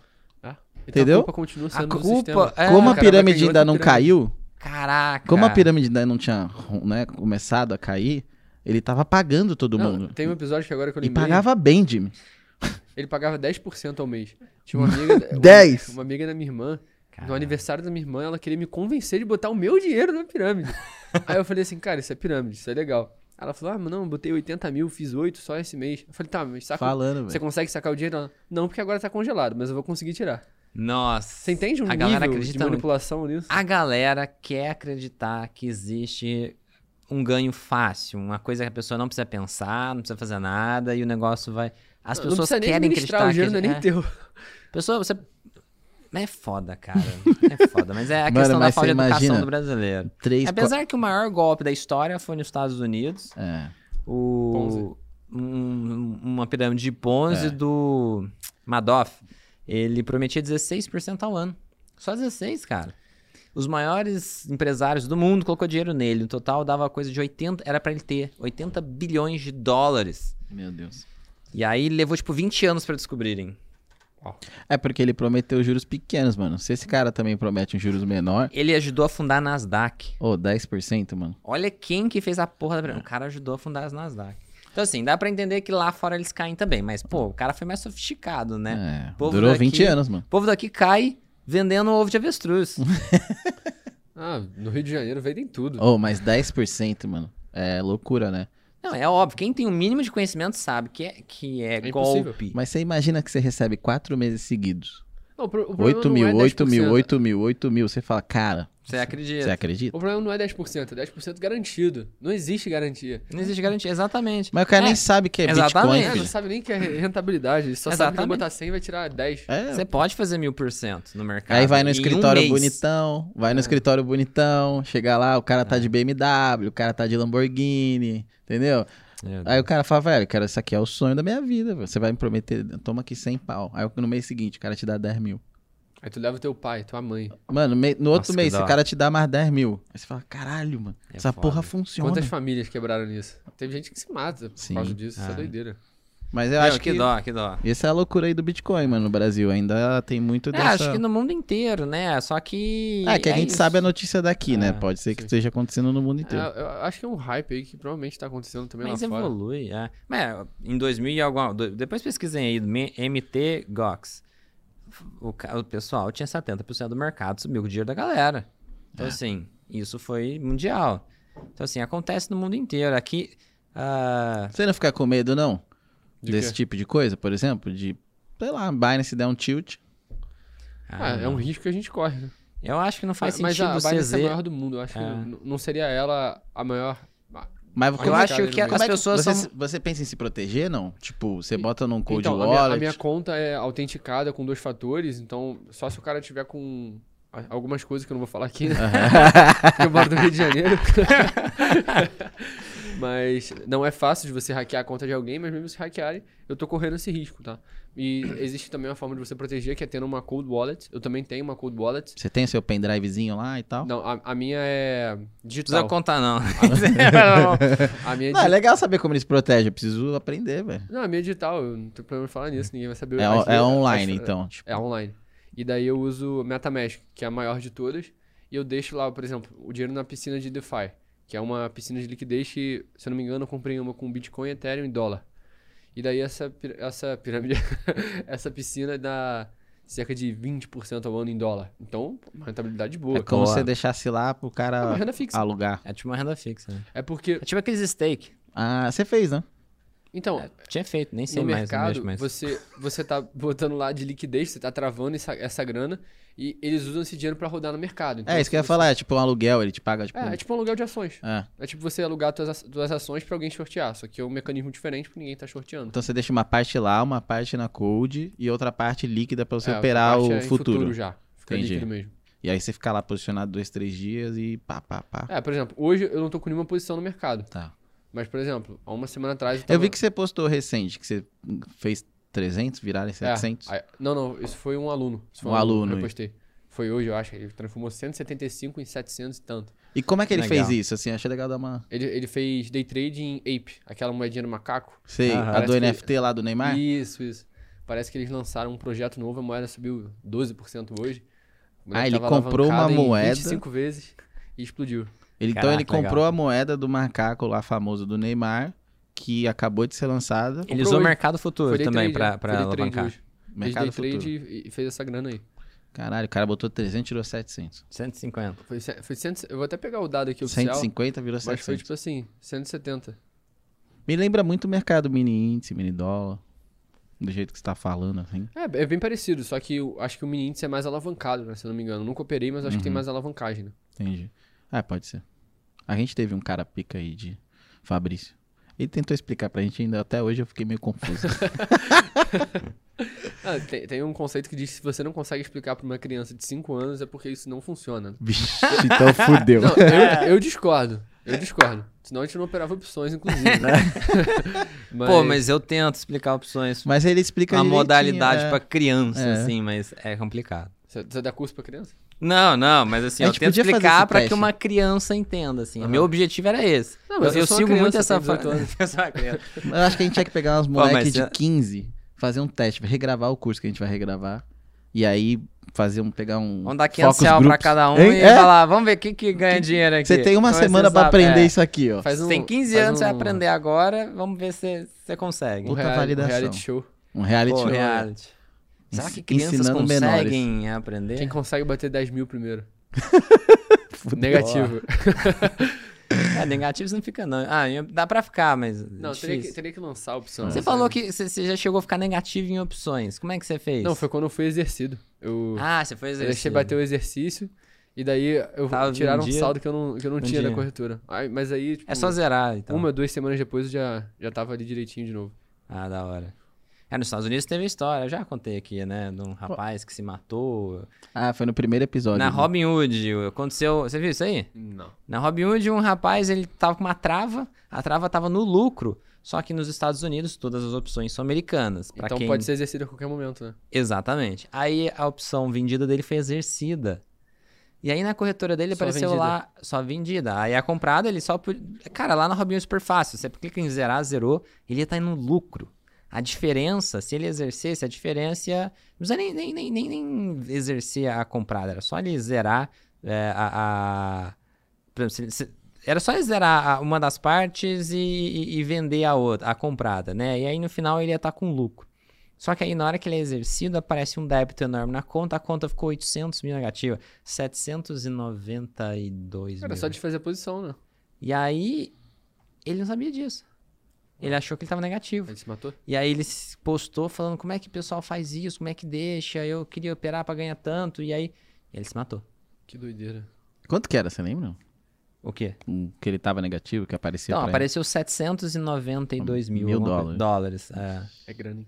É grande. E lá tem prisão por dívida, né? Lá Ah, tem. é. Pô, moleque, e era um rapaz novo. Então, ele? aconteceu. Meu isso. Deus. Mas é, é só zerar, era, era simples até, mas ele não tinha essa base, não tinha conhecimento. A, Rob, a Robin Hood foi muito criticada por isso, né? É. Você deixa o pessoal usar. É, porque o próprio Charlie mas- Munger, né? O sócio do Buffett diz que a, a Robin Hood é criminosa. Ele falou uma, uma coisa assim. Totalmente avessa aos princípios do mercado. Falou algo assim. Fala também, fala mal do Bitcoin, ele. É, eles fizeram o IPO e não tá indo muito bem, né? Desde que eles fizeram o IPO.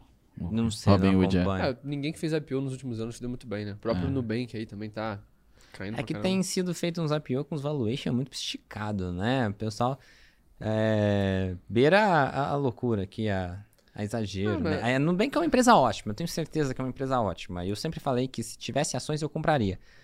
Mas o valuation foi puxado, hein? É, vale mais do que Itaú, Banco do Brasil. É, É, é aquilo, né? Porque a expectativa de valor do banco é muito grande, né? Então, exatamente. pela incerteza, ele acaba valendo mais. É a mesma coisa do Bitcoin. Que, qual- o, que tem, o que tem mais incerteza? O Bitcoin ou a ação da Ambev? É o É o Bitcoin. Bitcoin. Então é por isso que ele vai ser mais volátil. Então, geralmente a incerteza anda junto com a volatilidade. E isso cria uma oportunidade para quem sabe e uma péssima E notícia um pra quem não risco sabe. pra quem não sabe. É, exatamente. Ana, ele só tem 18 anos, né? Quando ele começa a falar, já fico meio assim, caralho, mas não é Ele possível. é bem organizado, o técnico É. fala bem, entende É. as coisas foda, Ah, né? Mas se você ver uma live antiga minha, você vai ver que eu era uma porcaria. Então isso aí foi treino mesmo. Mas se a gente falando de Nubank, saiu uma notícia hoje, mano, bem meio escandalosa, né? Que o pessoal até falando que o pessoal Ah, de relacion- ah, relacionamento com o investidor tá sofrendo hoje. 800 milhões. 800 milhões pra oito diretores. Oito, saiu lá, 100 milhões cada um. Mas será que não é ações interesse. isso aí? Porque às vezes eles já tinham algum contrato, os caras estavam lá desde o A começo. galera tá brava aí na internet, mano, com o Nubank. Ai, dinheiro, hein? Sabe o que a gente tem que falar? A gente tá esquecendo? O livro. Pessoal, hoje a gente tem o livro do Fique Rico Operando Opções. Ah, no finalzinho aqui, o Vinícius vai deixar a hashtag pra gente, pra você comentar na nossa foto, que vai estar lá no Instagram, é só você comentar a hashtag que ele vai falar no final. E é o Fique Rico Operando Opções, como eu já falei dele algumas vezes, tem um vídeo meu explicando, ah, falando tudo sobre o livro. Então, se você tiver dúvida, é um livro muito bacana pra quem tá começando de opções, entender de maneira quase lúdica aqui, porque o Lee Lowell, ele conta a história dele, ele foi trader, ah, por muito tempo, operava opções, operava opções de commodity, e ele vai contando as historinhas, então é muito fácil de você aprender. Foi um dos livros que me ajudou no começo a ter uma visão diferente de opções. Então, super recomendo No final ele vai falar a hashtag, hein? a hashtag. O Fique Rico Operando Opções, a primeira versão a que eu li na época foi traduzida pelo Baster, foi um dos grandes divulgadores de opções, a gente precisa trazer ele no podcast. É verdade. Hoje ele não fala mais de opções. Ele, ele sumiu da internet, né? Acho Não, ele sumiu. voltou, ele tá no, no YouTube lá, ele tá postando. Eu gostava daqueles vídeos dele, eu ria muito, ele dando as sarrafadas no pessoal. Ele Aí chama a galera de, é, de Ele era- burro. Ele era holder, né? Ele É. falava muito de longo prazo. Aí tinha um vídeo dele instalando a cadeira, tac, tac, tac. Aí ele xingava todo mundo, muito engraçado. Ele xinga tudo, é muito engraçado, assim. A minha, minha, minha inspiração de, de chamar o pessoal de burro é, veio dele. Eu assisti o vídeo dele esses dias. Se ele vier aqui, vai chamar a gente de burro, cara. Vai, não tem problema. É. e- e- não, mas é. Mas ele fala de um jeito pra pessoa, tipo, sei lá, ter humildade, assim. Por exemplo, ah, o Warren Buffett Ele te coloca fala... no seu devido lugar, né? É. Mas o, o cara é bom, o cara é bom. Mas aí ele veio falar. É, eu não sabia o porquê que ele tinha parado. Eu tinha uma noção mais ou menos de porquê que ele não tava ensinando mais opções. Ele parou. Eu tinha um monte de livros que ele É, escreveu. tinha uns quatro livros dele, né? É, aí eu acho que ele parou de vender esses livros de, de opções. Ah, ele tinha a tradução Fique Operando Opções, já não acha mais com a tradução dele. É, e aí ele explicou que ele perdia dinheiro com opções, cara. Que ele fazia uns trades e tal, mas aí eu fui ver como que ele operava. Era bem trader, bem curto prazo. E é, é bem diferente como eu faço, assim. Eu sou bem conservadorzão comparado com a galera que mega especula com opções, assim. Ah, eu uso opções de um jeito diferente. Eu, eu faço a renda, faço will, eu faço opções longas. É, é uma coisa um pouco diferente do que o mercado faz. Ninguém operava opções longas. Eu via que ninguém falava de É opções uma perspectiva mais, mais de longas. investidor, né? É uma perspectiva mais de investidor. Em opção longa você consegue analisar e tradear o macro, fundamento, múltiplo. Já funciona um pouco diferente. Ah, Mas aí, a bolsa tá num um dos menores PLs da história. Você acha que os preços vão cair ou que os lucros vão diminuir? ah, se a bolsa Não, vai pre- Se subir, os preços vão subir ou os lucros vão diminuir? ah, os preços vão subir. A gente tá, a gente tá em 2003 de novo. Você a gente tá em isso? 2002, 2003 de novo. Ah, eu não era nascido. Tá, vê, vê os gráficos. a, a bolsa, se você pegar da mínima massa, multiplicou mais do que 20 vezes. E aí, se você. Claro, ninguém pega da mínima massa, mas Uhum. Multiplicou. Tipo assim, a galera conseguiu fazer cinco vezes a grana em coisa de sete. Não, menos, em coisa de cinco, seis anos, assim. A gente tá nesse ponto de novo. Um problema é que os PLs estão um pouco distorcidos por causa das commodities, né? Então distorce bastante. O Nosso PL não tá tão né? baixo assim, se a gente tirar as empresas de commodity.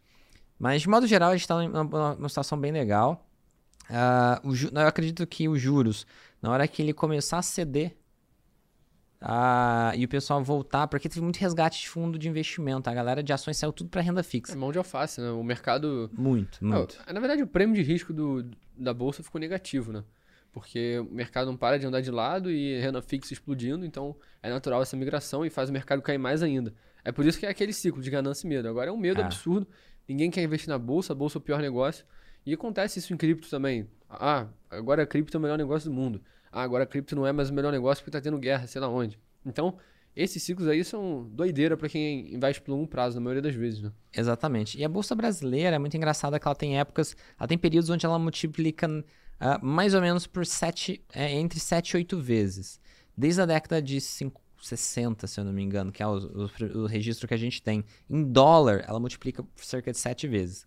E aí ela sempre multiplica, depois ela cai e anda de lado. E fica Você gosta de ver a anos. bolsa em dólar? Eu gosto de ver a bolsa em dólar. E a bolsa em dólar hoje, ela tá hum, mais barata que em 2008. Então, assim, a- e a gente tá, então, com esse período de lateralização faz muito tempo. Tá no momento onde ela volta a disparar, entendeu? Ela fez isso várias vezes no passado. Então, se a gente pega esse movimento de disparada de novo, que vai durar aí alguns anos, dá pra fazer muito dinheiro. Dá pra fazer muito dinheiro. A lateralização não é tão legal, né? É o que o pessoal pegou. É, e assim, em dólar, mesmo 2016 a 2020, não foi, não foi muito significativo. Em real foi, né? A bolsa saiu ali de. Tava quanto? 60 mil pontos? Sim. Na, na Menos. pandemia, 60. Na pandemia, 60. Então, 2016 estava menos, estava coisa de 30, 40 mil pontos. Foi aí para a máxima 130. Mas isso você vê em dólar não é tão significativo É, na assim. época tinha pessoal falando em Bovespa 300 mil pontos, 200 mil pontos. Porque se você faz uma análise grande aí de longo faz prazo, sentido essa análise. faz sentido. E e aí, por exemplo, tem uma, uma- uma- como se fosse uma, uma linha de referência, assim, tipo uma, uma linha de tendência de alta do, do macrozão, assim, daquela bolsa de, desde a década de 60. A gente vê que a gente tá. ah, não- não- é uma linha de, de- Na verdade, é uma linha de retorno médio, assim. Então a gente tá bem Uhum. abaixo. Pra gente. para voltar para essa linha, e ela sempre cruza a linha. Sim. Pra gente voltar pra essa linha, a bolsa tinha que passar dos 250 mil pontos, mais ou menos. Então, existe esse potencial latente aqui, essa coisa na bolsa. A questão é quando que isso anda. Entendeu? Ah, Esse é o problema. Aí Paciência. aumentou bastante os juros, eu acho que a gente deve ver um movimento bem legal na hora que começar a cair os juros. Pô, a inflação controlou, o juros vai começar a cair. Na hora que ele atingir um certo patamar, igual na alta. Na alta, a bolsa manteve, manteve. Na hora que chegou ali, acho que 3, 4% de juros, alguma coisa assim na Selic, a coisa desandou. Ah, aí a bolsa despencou meio que daí pra frente foram seis meses de queda. Mas eu acho então que os juros, na hora que ele começar a ceder, vai dar um espaço e chegar num certo patamar, vai começar a vir muito dinheiro BR pra, pra nossa bolsa. Porque o BR tem vendido desde o ano passado. Influ- As eleições influenciam de alguma forma o seu setup de operar? Ele já virou apresentador. Já tá usando a nossa pergunta que a gente já fala, né? Que a gente gosta de fazer pros convidados. é foda. Menino é bom, velho. Ele é bom, vai dominar o mundo. Tô antecipando. O menino é bom, velho. Ah, pros tio Julio já, já chegou, vem cá. O tio tá com- já é, abraçou o menino, né? Vem viu cá, lá? filho. Vem cá, filho. 18 anos, vem cá, filho. Filho perdido. Tio Julio já No- comprou no a evento bolsa ali na, na É? baixa. No evento perguntaram se era filho dele. Sério? Porra, tio, ele tá... aliás, ele vai vir aqui em maio, hein? Já tá confirmado, ele falou que ia vir, ó, já estamos aqui, já tô cobrando aqui, tá gravado. Ele tá lá em entendeu? Omaha agora, Ele- no encontro do Warren Buffett. Da Warren Buffett. Ele foi na casa do, né, dele, Ah. ele tá lá em É, eu vi os stories, bem ele da hora. postou, é. Que a gente tem que ir lá, cara. Ano que vem eu vou. Se eles Vamos. estiverem vivos, eu Vamos vou. junto então, todo Bora, mundo? Vamos. Bora. Fechou. Partiu Acho Omaha. da hora. Vamos, ser vai ser legal. Pô, marcante. Um dos primeiros livros que. Tá aqui? Não, não tá, não trouxe. É, foi o Bola de Neve, da, que é a biografia do Warren Buffett. Livraço, livraço. Foda. Muito bom. Quantos livros você já leu? Cara, não tem Você cabeça. citou aqui na nosso bate-papo, você citou pelo menos uns 4, 5. Sim, mas eu já li bastante livro de mercado, porque nessa época eu tava, assim, imerso nisso. Hoje eu não leio na mesma frequência de antes. Tá operando, tá praticando. É, na prática, mas eu já li, assim, uma parte desses livros aqui eu já pelo menos dei uma bisoiada. O livro mais difícil que eu já li de opções foi o da Namic Heading, né? Que é, Ah, o Dynamic pô, esse livro aí é fenomenal, mas ao mesmo tempo o mais difícil de todos, do Taleb. E já li todos os livros do Taleb, menos o Cisne Negro. Já li a maior parte das biografias que, ti- que tem aí de Warren Buffett, George Soros. E o que, que você acha da tese dele de que o black paper dele lá, que Bitcoin não vale nada, coisa do Do tipo? Buffett? Não, do Taleb. Taleb. Do Taleb? Cara, eu entendi o que ele falou, né? Porque, em tese, o, um ativo não pode variar mais do que aquilo que ele pode comprar. Então, sei lá, se esse boneco aqui vale 20 dólares, em- sei lá, vale 0,01 bitcoins, digamos assim, e o bitcoin varia mais do que o preço disso daqui, não faria sentido ele ser moeda de troca. Então, Entendi. em tese, ele valeria zero. Mas, sei lá, eu acho que essa tese é um pouco vazia, porque, eu- como eu falei aqui, não que eu seja mais inteligente que o Taleb, eu tô longe de ser. O cara sabe muito de estatística e de matemática. Mas conforme as incertezas sobre o Bitcoin forem diminuindo, ele vai tender a ser menos volátil. Uhum. O próprio Bitcoin em Exatamente. 2008 é totalmente diferente do que ele é hoje. Ah, é. Então, eu acho que isso pode criar aí uma, uma, moeda mais estável, mas eu acho que isso ainda está um pouco distante da realidade. O Bitcoin não está tão vulnerável aí às mudanças macroeconômicas. A gente vê que depende ainda muito do SP500. Se você for jogar no gráfico ali, traçar Fibonacci no SP500 e no Bitcoin, você vai ver que é igual, cara. O volume dos dois é muito parecido. E essa semana o SP500 rasgou para baixo. É, há umas semanas já rompeu 50% ali no Fibonacci. E o Bitcoin fez igual. Então, são ativos que ainda andam muito juntos. Então, eu acho que ainda demora para o Bitcoin se consolidar de fato como uma moeda. Eu não acho que ele vale a zero, mas É, então eu acho que o erro dessa tese é que o Bitcoin é uma moeda. Ele esquece que o Bitcoin é uma tecnologia também.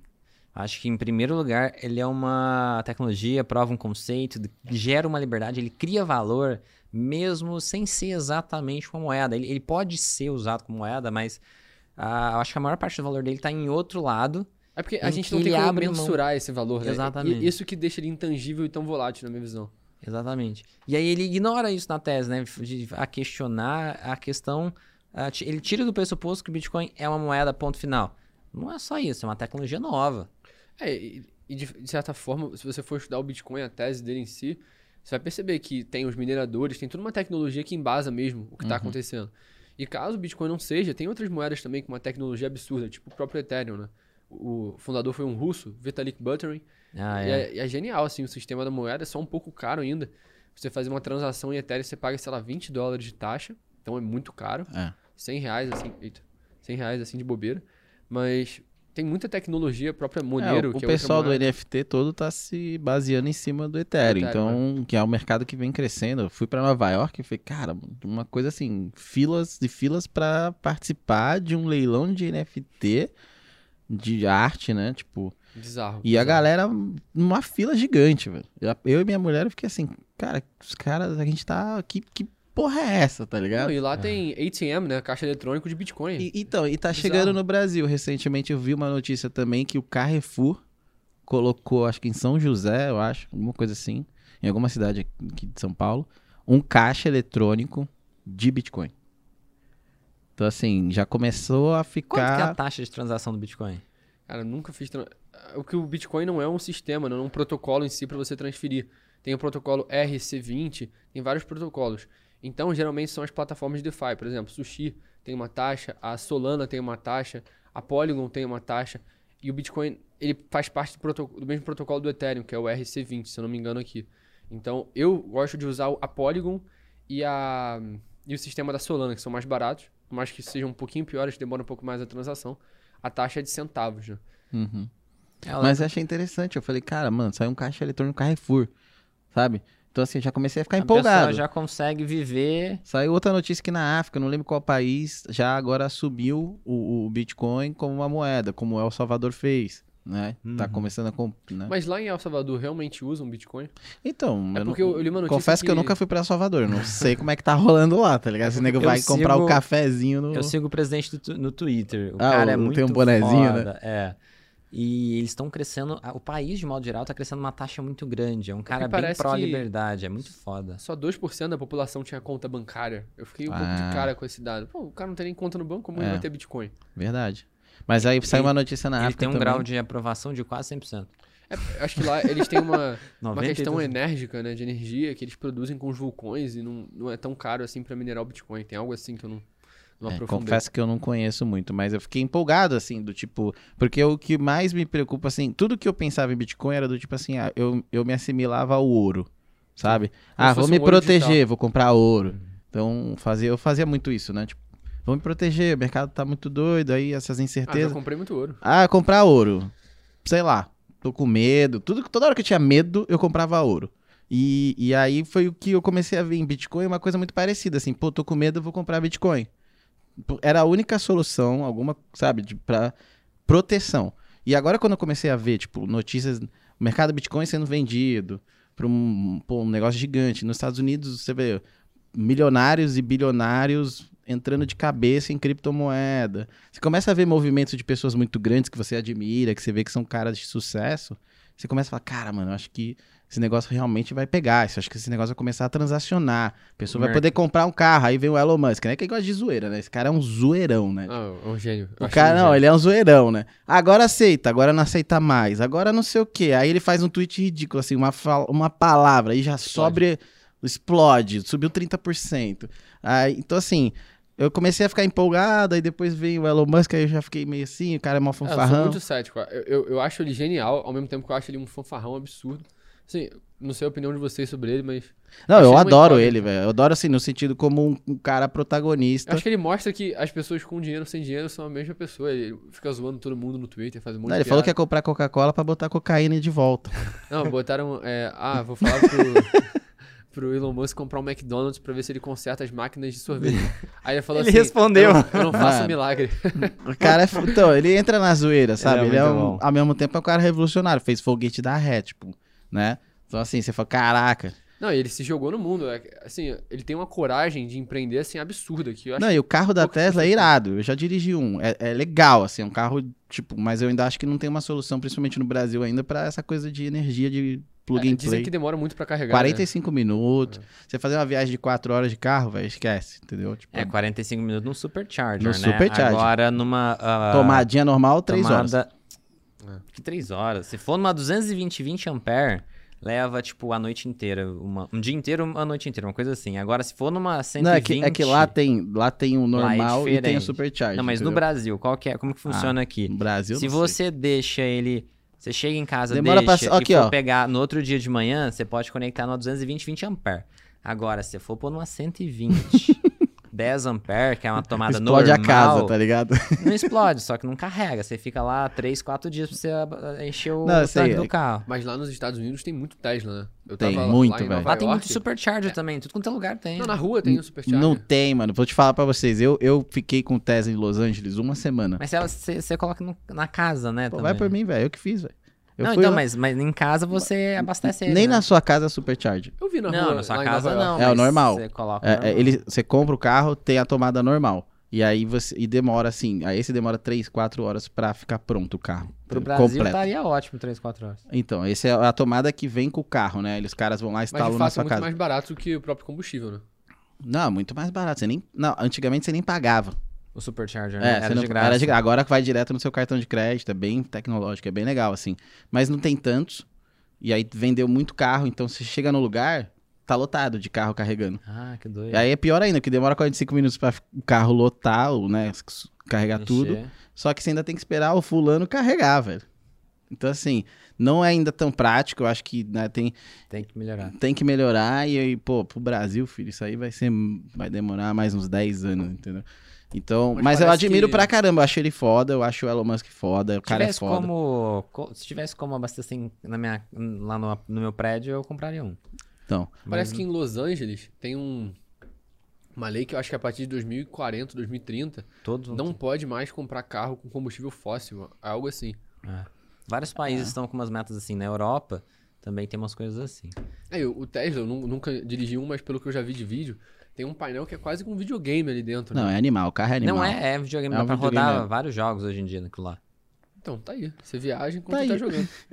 Acho que só Não, roda quando tá Mas parado. os, a- a- jogo. os outros, né, os, a BMW, os Mercedes, eles já estão... Ah, tão s- adaptando, É, eles estão... Aqui, assim, o Tesla foi disruptivo, né? E os caras são conservadores, então eles estão fazendo tudo no time certo, sabe? Tipo, É, é um mercado. carro simples, né, em tese, não tem um acabamento absurdo. É, eu achei tudo plastificado, assim, não é um acabamento maneiro, não, assim, sinceramente. Tipo, o Tesla É, pelo pelo tem um acabamento bem meia bomba. Mas senão não vamos falar só de Tesla, vamos falar do que importa, que é ganhar dinheiro com o mercado. E assim, é, é, voltando. Já nem lembro mais o que a gente tava falando, mano. Qual era o. Ah, ele me perguntou se a eleição altera a forma que eu opero. Isso, boa. A forma que você opera não deve alterar, porque é Bitcoin, Bitcoin É, internacional. Brasil é né? irrelevante, né, Brasil é irrelevante, exatamente. Pô, na forma que eu opero, assim, eu- tenho minha forma principal de operar que não interfere em nada, só que eu gosto de montar operações quando eu vejo uma possibilidade grande da volatilidade implícita subir. Ah, a questão é, hoje em dia o mercado está variando tanto por tantos outros fatores que, por enquanto, a eleição ainda não está tão relevante. Você não acha que já tá precificado algum cenário? Então, em, ah, algum cenário, tipo, alguém já ganhando a eleição? Eu acho que o, o, o que acontece? Eu acho que meio tanto. O mercado tá meio tanto faz dessa vez. Eu Porque também assim, eu vi. isso. Do 2016, eu vi alguns pontos assim. 2016, ah, impeachment da Dilma, eleição do Bolsonaro, foi tudo muito mais dramático. É, o acho que agora o pessoal já se desiludiu, né? volta da coisa. É porque o PT era muito ruim e o pessoal precisava de uma alternativa. O pessoal é realmente é uma galera que, pô, fez o Estado ficar grandão pro Estado mamar nas a galera que participava do Estado mamar nas costas de todo mundo. E aí o pessoal queria alguma coisa. Agora já não tá com eles lá. Ah, e, e a galera tá meio de parte de uma galera tem uma certa saudade, porque tem gente que ganha dinheiro com esse tipo de governo. E a realidade é que a maior parte da população não. E tanto que um candidato consegue sair na rua, o outro não. O outro não, não consegue, senão ele é escorraçado. Então, na realidade, particularmente, eu não vejo tanta disputa. Eu não vejo que vai ser acirrado como nas outras acho vezes. que não. Eu posso estar vivendo numa bolha, mas Então eu a acho que não. pesquisa é uma. A pesquisa tudo fraude. São, são fraudes. Tudo fraude. É, ah, porque tem tá, minhas tá dúvidas. acirrado, né? O último que saiu agora foi O 41,35. Bolsonaro nunca teve na frente em pesquisa eleitoral na história. E ele é presidente hoje. Então, assim, pesquisa eleitoral serve pra Lá nada. no serve Rio- pra no tentar Rio- interferir no resultado da eleição. O só governador que ganhou no Rio em 2018, ele tinha acho que 5% das intenções de voto nas pesquisas. Era o Romário que ia, que ia entrar para governador e ele nem foi pro segundo turno. Então, assim, o Rio de Janeiro é o maior exemplo que isso aí não é muito. Serve confiável. pra nada. E a gente vê muita gente com interesse, sabe? Uhum. Financiando as pesquisas e tal. Então, eu não, eu não acho. A realidade é que um candidato é bem popular, o outro já tá meio que numa bolha. A minha sensação é essa. Ele já não tem. Ele que os tem dois- os fãzinhos dele lá. Acho e- que os É, dois têm que uma são bolha. poderosos. Os dois É. têm uma bolha, mas eu acho que, de modo geral, um dos candidatos tem um, um apoio popular, muito grande e o outro já. O brasileiro não gosta de corrupção. O brasileiro não aceita ser roubado. Pra ele, a maioria da população brasileira é pobre. A realidade é essa. E ele tá se fudendo pra tentar pagar as contas. Uhum. E aí, um cara que ele sabe que roubou o dinheiro dele, que fez merda, um cara que ele sabe que é desonesto, incomoda. O brasileiro, de modo geral, ele, ele, ele tem muito problema com a corrupção. Uhum. Isso é, um- é algo que eu acho que pesa muito pro, pro PT não voltar ao poder da forma que ele queria. Ah, pelo menos isso é bom, né? Na minha E é, com certeza, é. E, então, assim, eu vejo que existe muito isso. É. E como a- acho que a- você falou, né, da- dos poderosos, a classe artística, né? A classe artística era financiada. Meu, era bilhões, cara. Pô, você é meu brother, a gente tá aqui junto. Não, manda Aí, lá. você pode até o... caralho, a quatro. Eu vou, ah, nós vamos aprovar. 5, 10 milhões. Não, é só você ver o balanço da Globo, drasticamente foi reduzido ali a receita e o próprio lucro, porque acabou o que acontecia antes ali de... Eram bilhões direto pra Globo. Você não vê artista bolsonarista, né? Não, É ninguém ganha difícil. dinheiro E os com não? são, são expulsos. É. Os caras, é, eles são expulsos da classe artística, porque a classe artística era financiada. Pô, É quase que uma ditadura de valores que acontece ali dentro que a gente acaba não percebendo de fora, porque É. naturalmente quem é contra essa ideologia acaba sendo excluído ali de dentro, né? Não, é foda, cara. O- mas o, o PT foi muito inteligente nisso, né? Ele tinha uma folha de pagamento professores universitários, desde a redemocratização, eles tinham na folha de pagamento professores universitários e artistas, é quem faz a cabeça do povo. Então a molecada que jovem é burro, Muito articulado, cara. hein? Eu já falei por várias vezes nesse podcast, né? Tem que parar com isso. Mas o jovem é uma bosta. Ele tende a ser muito E aí ele vai né? pra faculdade. E aí ele vai pra federal. Sou foda, passei na federal. E aí o professor dele, que é o cara que ele admira, é o cara foda. E aí o que, que o cara que, que é foda lá, o professor dele faz? Fala doutrinação ideológica. Cara, isso acontece na escola, tá? Na escola. Na, na minha sala de aula era absurdamente absurdo a forma que os professores faziam isso.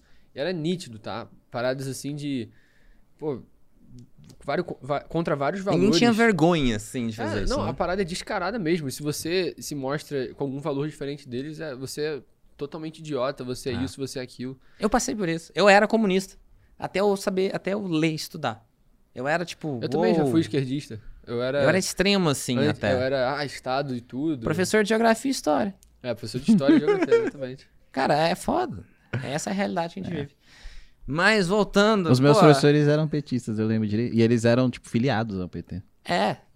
Não, eu lembro nas eleições que a galera foi com um adesivo do PSOL pro, pra escola. Aliás, você viu a Janeiro, é declaração do, do, do- A gente falou de Elon Musk, né? O cara do PSOL, o presidente do PSOL, falou que se 44 bilhões, o Elon Musk Acaba- poderia acabar com a fome do mundo. Caraca, como é Não, que é. um cara desse fala isso, velho? É ridículo. Não, é igual o Ciro. O Ciro é candidato, tem intenção de voto e o cara mente e ele fala número que saiu da cabeça dele todas as vezes. Você chega pra ele e fala assim, ele fala, vou acabar com a, com a- com a fome no Brasil. Eu vou usar os 29 trilhões do orçamento de arma que não sei quem estão fazendo e vamos pagar aqui. Ele inventa vamos os números. Ele inventa. Todas as entrevistas ele inventa número. É e o tem cara tem, trouxa que intenção de... acredita. É porque tem trouxa que acredita. Porque Ah, tem o cara não pegou sabe 12 bilhões lá pra falar que ia fazer. Mas sabe que 100% do antigamente isso funcionava. Sabe por que isso funcionava? Porque a gente não tinha internet. Exatamente. Antigamente Cara, caralho, funcionava. que foda. Você vê, É. a- a- aquela. Eu tava falando desse 44 porque várias pessoas falaram, não só o cara do pessoal. Recentemente uma mulher falando do Ticaracatica lá. O... Mas foi porque. não Sabe por que que fizeram isso? Porque foi um cara da ONU que Falou fez isso, essa é merda. isso, que é. falou essa merda. Aí o, O Elon Musk falou que ia dar. Falou: ó, beleza, me prova Que eu pago. que eu É, pago. Ele ia fazer tipo uma due, due diligence pra fazer tipo uma inspeção pra ver se realmente o dinheiro tava indo Ah. pro lugar certo. Aí eu acho que não foi pra frente a conversa. Ele falou que poderia Ah. ser totalmente acompanhado por jornalistas. De fato, ele mataria a fome do mundo, mas desistiram, né? Lógico, é mano. Não, é existe ridículo. Ah, se for assim, é só a gente. Vamos... Acho que a gente teve um trilhão de imposto agora no Brasil. Exatamente. Caralho, 44 bi não é nada. Não é nada, exatamente. Entendeu? Então acaba com o posto. Não, e se a, se a fome do mundo é 44 bilhões, quanto é a fome do Brasil? Deve ser muito menos. É, Então, assim, o governo poderia acabar com a fome do Brasil. E não acaba, é ridículo isso. entendeu? Mas o, cara, é um- é- o pessoal, quase o natural, pessoal é. é sensacionalista, né, velho? Pra comprar fama, pra comprar voto, pra comprar qualquer tipo de coisa que. Só que isso mudou, porque a internet mudou. A internet. Porque hoje o cara vai lá, será que é mesmo? Deixa eu dar uma gugada aqui. Aí o cara dá a gugada e fala assim, é, acho que não é, A gente- verdade. É, exatamente. Entendeu? É muito bom pra isso. Na verdade, a internet, se você souber usar da maneira correta, muda a tua vida. Como Mudou- mudou a minha, é, acho que mudou a mudou minha. vocês também. É. Eu, eu- tudo que eu aprendi, eu aprendi na internet. também. Desde conversar ou operar. Eu aprendi a ler na internet. Porra, que foda, cara. E você votava quando você tinha 16 ou 16 anos ou não? Não. Não. Eu- você eu- curte eu o Estado tirei- ou não? Você Eu é- tirei título, mas. Cara, eu sou um pouco indiferente quanto a isso. Eu- assim, eu, eu tenho minhas opiniões formadas. Você é anarco-capitalista também? Não, não. Não? Não, eu, não tenho uma ideologia por si só, porque. Você não ficou puto quando teve que pagar aí os impostos dos seus milhões? Porra. Nem fala. Nem Impo- falar. Imposto é roubo? Cara, eu acho que é uma agressão. E você- se você não tem direito de pagar, e caso você não pague, eles colocam uma arma na sua cabeça e te prendem, de alguma forma é um roubo, né? É uma agressão. Não deixa de ser. Mas aí, eu não me importo de pagar, porque eu sei que eu- são as regras do jogo. né? Então você tá jogando ali, você tem que obedecer as Tem regras que do jogo. obedecer essa. É, não tem jeito, é, eu faço a mesma coisa. Mas eu, eu tenho um pensamento que, assim, eu tenho uma crença muito forte de que meu futuro depende de mim. Então, não tá condicionado ao político que vier. Independente disso, eu vou fazer meu futuro ser o que eu quero que seja. Mesmo com, por exemplo, uma inflação gigante que atrapalhe o seu dia a dia. Não, como com é certeza que. isso atrapalha, mas eu tento focar minha mentalidade só em mim, em mim, em mim, porque se eu, se eu começar Ah. a abstrair pra essas coisas, eu vou perder o controle e vou desanimar de fazer o que eu preciso Você vai fazer. usar as armas Perfeito. financeiras pra se proteger. Uma pedra no sapato não impede que você caminhe, né? É. Caralho, Boa, essa mano. frase, hein? Caralho, É, vou tá pôr na bem, minha biografia depois. que viagem. Faz um, faz um corte aí. pô. Mas, é. Vinícius, deixa, cara, Vamos deixa eu ver aqui que eu não perguntei pra ele da- da- de como ele opera. O pessoal adora isso porque a galera quer saber, quer conseguir operar igual. Tem algum indicador de. Você falou que usa suporte, resistência, tendência de alta, tendência de baixa, Fibonacci. Tem algum outro indicador, alguma outra coisa diferente? Você fala, porra, isso não, isso é legal. Um Cara, força relativa, alguma coisa do tipo. Eu, eu gosto de usar o IFR, acho um, um bom indicador pra você medir um pouco também o MACD, eu gosto de usar, mas é mais um auxiliador. Eu acho que o meu foco sempre tá no gráfico em si e não nesses indicadores um pouco paralelos, né? Paralelos. E eu gosto muito de usar a média móvel para eu ter um norte, até para controle de risco, às vezes eu posso usar ela como stop.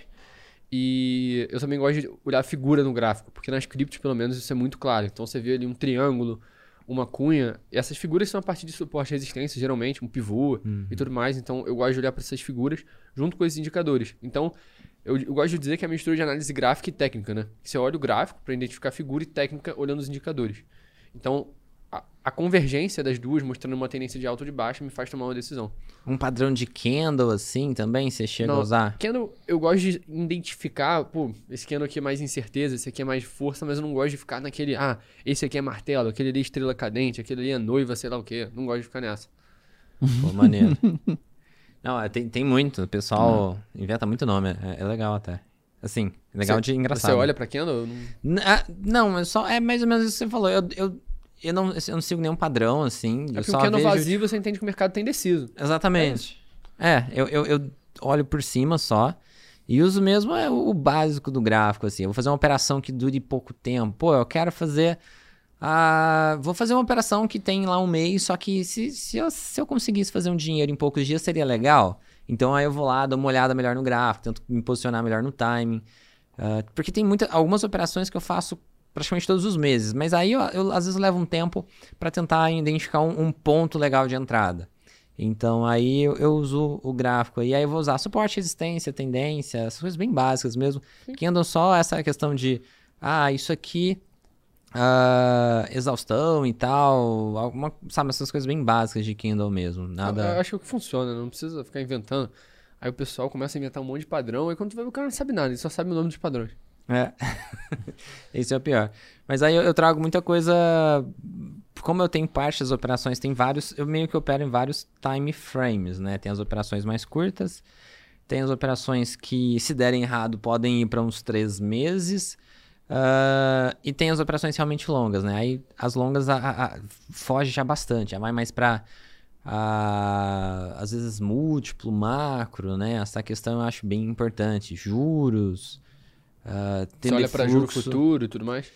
Olha juros futuro, olha a questão de fluxo de capital estrangeiro também, isso, isso pesa bastante.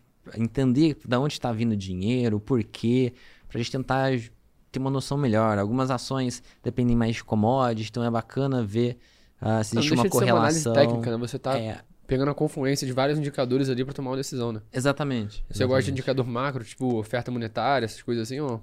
Oferta monetária não, eu não, não olho. Mas você olha Banco Central, o site lá, os indicadores, ou não chega nessa parte? Eu uso o Banco Central para ver o básico, assim, no, do macro, a questão de, de inflação, ah. Ah, essas coisas, assim. Uh, porque o, o, o juros, o, os juros pesa muito. Os juros, ele, é. ele, ele, É o norte, né? Porque é ele anda junto com a inflação, geralmente, então... Exatamente. Aí é o porquê de eu olhar a inflação, né? Porque se começar a se controlar, a gente vai ver que os juros vai ter outra perspectiva e tal. Aí dependendo do ritmo da mudança dos juros, provavelmente vai ser... Vai determinar se, como a, a bolsa vai reagir. Então eu acho legal ver dessa forma. Qual a tua visão sobre a inflação? Você acha que é uma agressão também estatal? Cara, é. É, uma é um imposto que é, é involuntário, né? É um imposto involuntário. É, é, é para quem não entende, o que é inflação? Inflação vem de, sei lá, pensa em inflar. A gente está aumentando a quantidade de dinheiro. Dinheiro é uma mercadoria. Se você tem muito de alguma coisa, essa coisa perde valor. Então, basicamente isso. Dinheiro é uma mercadoria e se tem muito, perde valor. Ela dilui o que realmente representa. O dinheiro representa, representa o valor que a sociedade produz aí. Então, por que, que tudo fica caro? Porque o pessoal está imprimindo muito dinheiro. De maneira simples é essa. Na verdade, claro, as tem... coisas não ficaram mais caras, né? Você ficou mais pobre, em tese. Exatamente. Porque o dinheiro vale menos. Exatamente. As coisas não ficaram mais caras, você que está mais pobre. E, e ela é causada, a, principal máquina de inflação é o Estado. Então, sim, é uma agressão, é um imposto escondido. E quem sofre mais é o pobre, porque, por exemplo, você, sua grana está em VVB11. Vai ser corrigido pela inflação. Pô, minha grana tá lá, eu tenho minhas operações e acabo acumulando em ações. E as ações são empresas. A empresa vai forma... repassar o preço para o cliente. E você tem conhecimento para rentabilizar o seu capital. Coisa que um cara que tem, sei lá, mil reais na conta o não, cara não que sabe. vive de Aí, salário ele, em salário tá ferrado. Ele não consegue comprar uma cesta básica, que antes para ele era algo simples. Então a pessoa que mais se ferra no final das contas é o pobre. Mas aí é que acontece, né? Quando vem um discurso né, de um político que ele vem vou dar mais dinheiro, vou imprimir mais dinheiro, vou ajudar assistencialismo, o cara de mil reais. Assistencialismo é uma droga. Vai, vo vai votar nele, porque. Tu tapa assim, um buraco e cria outros 10, né? É. Só que o povo tá olhando pro próprio umbigo, né, velho? Tipo, né? É, porque. Só que ali... ele olha de uma forma errada, porque no longo prazo é isso vai dar problema para ele né? de qualquer maneira. Na real, vai piorar a situação dele. Então ele recebeu dinheiro como se fosse uma mesada mas se você pegar o orçamento público, a maior parte é salário de funcionário público e aposentadoria. É, pra funcionar a máquina. E se a gente pegar... Se você deixar o assistencialismo, pode deixar, cara. Indexa o crescimento da economia e acaba o judiciário, o custo do judiciário, cara. Você acaba com a fome o... no Brasil de sossegado, é você zerando o judiciário. O Rio de Janeiro, privatiza o judiciário. Aqui em São Paulo tem muito empresário, mas o Rio de Janeiro é só funcionário público e empresário do petróleo. Então, tipo assim, a gente tá sempre sugando, é sempre o pessoal sugando, sugando, sugando. Isso é um dos motivos, inclusive, do Rio de Janeiro ter entrado em quase em colapso nos últimos anos, né? Foi, Porque foi caos aquilo. o Rio de Janeiro é perigoso pra caramba. Um monte de gente que vive de, de funcionalismo público. E essa mamata, em tese. Tem várias cidades acabando, no né? Brasil que vivem exclusivamente. Tem a prefeitura e a prefeitura contrata todo mundo ali e, e meio que só serve pra isso. É, e o Rio de Janeiro tá de fato falido. Todo mundo lá, o sonho de consumo é ser funcionário público ou ser médico. Isso É. é, é uma bolha. Isso é uma bolha. Ah, Você eu balança uma essa- árvore no Rio de Janeiro, caem 20 mil advogados, 20 mil concursados e, no final das contas, isso não é sustentável. O dinheiro sai da onde? Ele tá me criticando, você viu? É. Sou formado em direito e eu fui concursado, cara.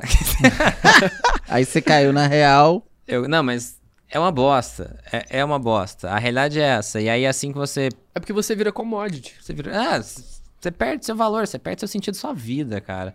Assim, pra quem não tem alternativa, quem vem da pobreza, legal. É, é, é útil você ter um emprego que paga mais que a média, porque o funcionalismo público paga mais que a média. E você trabalha menos que a média também. Você trabalha menos que a média também, de modo geral. Tem muito funcionário. Assim, existe uma classe do funcionalismo público que é a base. O cara trabalha bastante e ganha mal. Então, assim, eu sei que você tá criticando e tá pensando nisso. Mas ah, existe já uma classe intermediária onde a galera já ganha bem, trabalha menos, e, e tem uma galera que é quase nobre. Então, assim, É, e tem gente que se aposenta assim com um salário colossal. Assim, Tem. não faz sentido nenhum. Desembargador se aposenta com um salário que acho que ninguém- mudaram algumas coisas, as Mas- regras, mas é, eles aposentavam com integral, 50 pau por mês. Mas é isso, mas você falou uma coisa no- que era exatamente isso. Eu me adapto ao ambiente.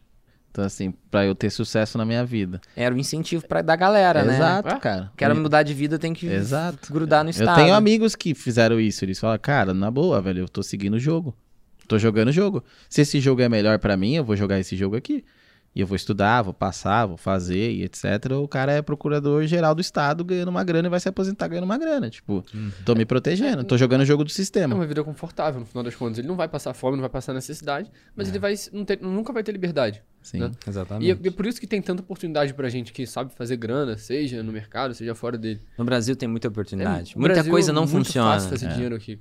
Não tô sendo desumilde, eu sei que tem muita gente passando necessidade, mas a partir do ponto que você entende como fazer, Tem clareza, né? é só fazer a máquina girar. É bizarro, é muito fácil você aproveitar as, as deficiências que o governo tem, a própria educação, né?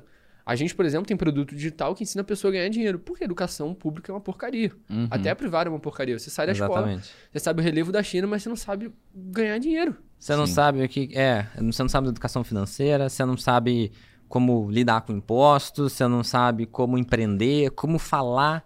Você são coisas básicas, como se relacionar com as pessoas, É. né? Você sabe fazer prova. Ah, você só sabe fazer prova. Eu tinha essa mentalidade, cara, que minha vida ia acabar depois que eu passasse no vestibular, porque eu fui preparado completamente pra aquilo. E aí era bizarro. Mas aí bateu Ah. um vazio quando você passou? E agora? Cara, foi bizarro, porque no segundo colegial eu passei engenharia na USP. No terceiro colegial eu passei em várias coisas. Aí meus pai, eh, meu pai falava, ó, você passa coisa pra caramba, presta medicina. Aí fui fazer cursinho. Falei, ah, vou fazer cursinho, vou fazer medicina, né? E... E aí, tipo, eu não curtia nada daquilo. Eu nem sabia o que, que engenheiro de direito fazia, não tinha a mínima vontade de ser médico, porra nenhuma. e aí eu vi uma vida E o bem cara passou na federal, né, velho? É muito bom isso. Eu acho que o problema também é botarem um moleque de 18 anos. Eu sou uma exceção à regra. Um moleque de 18 anos vai decidir o que ele vai fazer pro resto da vida dele. Nossa, eu tive essa crise, mano. E na boa, o cara de Ah, 18 anos caralho. ele tem que ganhar dinheiro. Você tem que ser útil. Se você É, não sabe é, ganhar exatamente. dinheiro, cara, você As não pessoas sabe muita coisa. não sabem que, na realidade, a função da vida é ser útil. Não é estudar, passar no vestibular, fazer faculdade. É ser útil. Se você for útil pra muita gente, você fica rico. Ponto final. Aí você conhece o tiozinho lá que abriu um bagulho que vende verdura, não sei aonde, ficou enorme e tá muito rico. É porque ele foi útil. Ele não sabe escrever direito. Ele solucionou ele um é problema. útil, ele não ficou em um sala de aula aprendendo uma Ah, fórmula. esperando. Ah, agora eu tenho direito. Eu nasci, tenho direito de alguma coisa. Você não tem direito a nada, cara. Sabe? Ninguém te deve nada. Ninguém te deve nada. Você nasceu e foda-se. Agora você tem que fazer alguma coisa. Sirva. Sirva, você vai receber algo em troca. E a mentalidade é essa. E o problema não é nem a pessoa ter que decidir com 18 anos. O problema vem antes. Porque ele não sabe porra nenhuma da vida. A pessoa tá com 14 anos, com 12 anos, ela tinha que aprender coisa útil. Hoje, graças à internet, você teve acesso a várias coisas e fazer coisas que, que tem valor a entender. Você conseguiu entender, porra, como o sistema financeiro funciona e foi lá e ganhou dinheiro. Pô, hoje tem molecada com 12 anos, sei lá, fazendo NFT, fazendo uma série de coisas que são úteis, sei lá, ser um designer, programador, o cara que editava os vídeos lá do Breno Perrucho, editava com, sei lá, 14 anos de idade os vídeos dele. Então, assim, a realidade é que com novo, na educação, pelo menos os pais deveriam orientar, pô, faz algo de útil. É. Aprende alguma coisa útil, trabalha. Trabalhar é bom desde Trabalhar te, pequeno. te amadurece muito, né? Amadurece muito, muda a cabeça do moleque, ele começa a perceber, porra, o que, que eu posso fazer de útil, né? O que, que tá É, tipo acontecendo na minha aquela- a volta sacada- que eu posso interferir pra produzir e, e- e ser útil, É, mas que eu é- vou ganhar dinheiro. Aí vamos falar um pouco assim, na visão da classe média, né? A classe média é a maioria da nossa população. E aí, quando você v- tá numa formação, você tá pensando que vou trabalhar numa multinacional, vou trabalhar é, sendo médico. Médico ganha bem. O cara É. ganha mil reais no plantão no início. Depois ele O começa. médico ganha mais de 30 mil Com por mês, né? Exato, com Um especialista, talvez muito mais até. O cara, cirurgião plástico hoje, o cara ganha uma nota. Então, assim, é, é uma questão é, do como o sistema tá montado. Então, você pega um adolescente, né, e as multinacionais hoje, pra você trabalhar numa multinacional, você tem os pré-requisitos, né? Tudo, tudo tem pré-requisito, né? E aí a gente fala, ah, mas vamos quebrar esses pré-requisitos, que isso já até tá acontecendo em alguns lugares, principalmente na área de tecnologia, que falta gente, falta profissional, falta... Hoje a menina dança um TikTok, chega uma multinacional, contrata ela e paga uma grana. É, mas aí você tá falando de exceções, né, Jimmy? Eu acho que existe Hoje uma já coisa... não é exceção. Não, é. É, Não, acho que ainda é exceção. Mas É ele tá falando de mudança de padrão mesmo, de você cobrar coisas diferentes. Exatamente. Então, assim, você pega uma multinacional hoje, ela não vai contratar ninguém, né, que não é de uma federal, que não é de uma boa faculdade particular, entendeu? O cara já tem lá, o cara do RH já é pré-requisito, ó. Só vou contratar pro cara fazer trainee aqui numa multinacional, pessoas que fizeram faculdades tais, tais, tais. Então, o cara segue aquela linha, o cara vai atrás daqueles pré-requisitos, né? Quais são os pré-requisitos para você entrar numa multinacional? Essas, essas, essas. Vou fazer isso. Quais são os pré-requisitos para eu virar um concursado, passar no Banco do Brasil para ter um dinheiro todo. É esse, esse, esse. Você tem que se formar, você tem que ter isso, você tem que ter aquilo. Então, assim, tudo tem meio que um sistema pronto, né? É, eu, eu, eu acho que o mercado financeiro, ele ainda tem algumas coisas que não tá muito claro, esses pré-requisitos, né? São pouquíssimas coisas assim. Ah, você tem um agente autônomo, então você tem que fazer uma prova e você passa nessa prova, você é um agente autônomo. Aí, olha que coisa, parece ser simples. Eu acho que Entendeu? a gente tem uma mudança de paradigma até no mercado, porque antigamente o sonho, na época de vocês, assim, o sonho era trabalhar numa Ambev da vida, que era uma empresa meritocrática. E hoje o cara não tá olhando pra Ambev, ele tá olhando pra um Facebook, pra um Google da vida, e essas empresas Anyway. já não cobram faculdade. Ele- ah, muitos cobram. Muitos. Google cobra. cobra oh, muitos cobram. Executivo, executivo de, de Ah, Google, executivo de Facebook, executivo de Twitter, executivo de YouTube, qualquer coisa Mas o aí. que, que eu vejo? Que me- qualquer empresa, se tiver alguém que mostra resultado, por que, que a moça do TikTok eles contratam? É porque ela dá resultado. Mas é diferente, tá contratando o cara é a menina como tecnologia, publicidade, porque a menina tem um milhão de seguidores, Jimmy. Uma coisa assim. Mas, Beleza, mas o cara desenvolve um sistema na casa dele, na frente do computador, que é foda. mas é que eu a falei de exceções. contrata, a Mas eu galera tô falando de contrata. exceções, entendeu? a gente tá falando de exceção. né? Exceção Tecnologia. porque o- a molecada não faz nada. A molecada tá, tá nova em casa coçando o saco. Não, ela tá, ela tá estudando, fazendo o, ne- o by the Tá book. aprendendo a geografia da, passar- da China. É, porque cai na prova. Então, Porque se ele não passar na prova, ele mas não vai se o ser. moleque, a gente vai, ver- ter, vai ter até o Felipe lá, o Felipe Moleiro. Novinho, fez algo diferente. Pô, ele é exceção? Não, Mercado financeiro. Quantas pessoas que mercado fazem o que ele democratiza fez? isso. É, é diferente. Eu acho que é diferente, entendeu, Jimmy? Tipo, minha visão, tá? Eu acho que a visão. é, eu tenho 37 anos, você tem 18, mano. Tipo assim, cara, nossa. É muito diferente. Sim. Quando eu nasci, quando eu comecei a ir pra faculdade, não tinha celular, velho. Não tinha isso aqui, tá ligado? Tipo, não tinha, mano. Era a Nokia da minhoquinha, velho. Entendeu? Não tinha essa brincadeira toda que a gente tá vivendo, que é libertário, que a informação tá fácil, que hoje você pode, se o professor falar merda, você vai no Google, eu acho que ele tá falando merda, deixa eu vir aqui no Google, professor falou merda, olha aqui, ó. Sabe, tipo, então é diferente. A gente tá vivendo um momento diferente que a, sabe? É, antes não era assim. Não era mas assim. hoje pode ser. Então, e aí hoje você começa a ter Em algumas várias coisas. áreas. Sim, você começa a ter um- uma, algumas escolas já com uma visão completamente diferente de educação. Você tem uma. que são caras. Porque assim, essa é real. É, é. Então você pega uma Avenue, que é uma puta de uma escola lá super conceitual que tem no mundo inteiro, que só, só milionário entra ali. A, a educação é muito louca, é totalmente diferente, sabe? É- é é- aprende a falar em público, aprende a empreender, a- tem robótica, tem a inteligência artificial, programação, sabe? Aí que a gente sim. sabe que é o futuro, que a gente sabe que é uma demanda que A tem. programação, eu acho que é uma das carreiras aí mais bem pagas do mundo hoje, né? É, assim, simplificar do jeito que a gente tá simplificando, eu não acho muito justo. Porque eu passei por isso, entendeu? Dessa dificuldade do tipo assim, de você. Caralho, o que, que eu vou ser quando crescer? Quando eu tinha 18 anos? Eu falo, caralho, fudeu, velho. E assim, eu não queria ser pobre. Eu queria ser rico, como todo mundo aqui. Entendeu? Então, quando chegou ali, chegou no momento, tinha que escolher pra onde eu ia. Eu falei, caralho, fudeu. Aí você fez faculdade, né? Eu fiz administração. É, o Coringa, né? Coringa. E aí eu fiz. Aí eu comecei a mexer com o quê? Com marketing digital. Porque eu tinha a visão parecida com o que vocês estão tendo agora. Do tipo assim, pô, essa merda é o futuro. Isso aqui é libertário. Isso aqui não tem ainda os pré-requisitos que te fodem, né? No E caminho. até hoje não tem. Não tem. Então, é aí que eu falo de exceção. Acho que a gente tá vivendo um momento muito É diferente. porque a internet, tipo. de certa forma, é uma bolha, né? Porque É. tem muita gente de fora disso que não, não sabe direito. Mas é, funciona. aí você voltamos no Elon Musk, ele fez uma declaração, acho que há dois anos atrás, que nas empresas dele não precisava ter. Ele criou o próprio pré-requisito. Se você passar na minha prova, você pode ser contratado. Você não precisa ter faculdade, não precisa ter escola, não precisa ter porra nenhuma. Mas se você passar na minha prova, você tá contratado. Ele pede o currículo e e pergunta o seguinte: quais são as, os maiores problemas que você, que você resolveu e me explique como? É. isso. E aí, com isso, ele consegue analisar, primeiro, o que, que a pessoa define como problema ah, e qual que é o processo de pensamento dela e se ela sabe se comunicar. Sim, total. Então, isso já é fundamental e já é muito melhor do que falar, ó, fiz essa escola, fiz essa escola, fiz essa escola. É, de certa forma, se você for pegar as melhores faculdades do mundo, ela já tem isso aí como parte do processo. Mas a Ivy League da vida. Aí realmente, o Cara que, redação lá, que né? estudou em Harvard ou em Wharton, ele é diferenciado. Primeiro, Harvard, caro pra caralho. Sim. Pro cara passar, o cara tem que provar hum, e ser recomendado. E, mano, ou a família doar milhões. É uma coisa super difícil, entendeu? Então, olha como o pré-requisito fode tudo, entendeu? Sim, mas se, se o cara tem Harvard no currículo, você já sabe assim, o cara é estelar, sabe? Sim. Não qualquer um. Concordo. Vinícius, fala pra gente então a hashtag pro pessoal participar do sorteio. Pode ser qualquer coisa que vir da sua cabeça, não precisa ser necessariamente com opções. Cara, você quiser. geralmente o lema lá da comunidade é consistência, então bota a hashtag consistência aí. Hashtag consistência. Então, pessoal, ah, na foto, na- na- nos comentários da foto, escreve lá hashtag consistência pra você participar do sorteio. Daqui a pouco eu tô lá em casa, vou fazer o sorteio pra você, eu vou entrar ao vivo e a gente vai descobrir quem é o ganhador do Fique Rico Operando Opções. Fechou. Boa. Estamos chegando ao fim, hein? Duas é. horas aí. Aí, pô, é. O pessoal aqui Falando, já vai estar. mano? é, já tá. Papo tarde. bom, hein, Papo garoto? bom. Caraca, vamos jogar um videogame, falar pra Bora. caralho, jogar uma, tomar uma cerveja.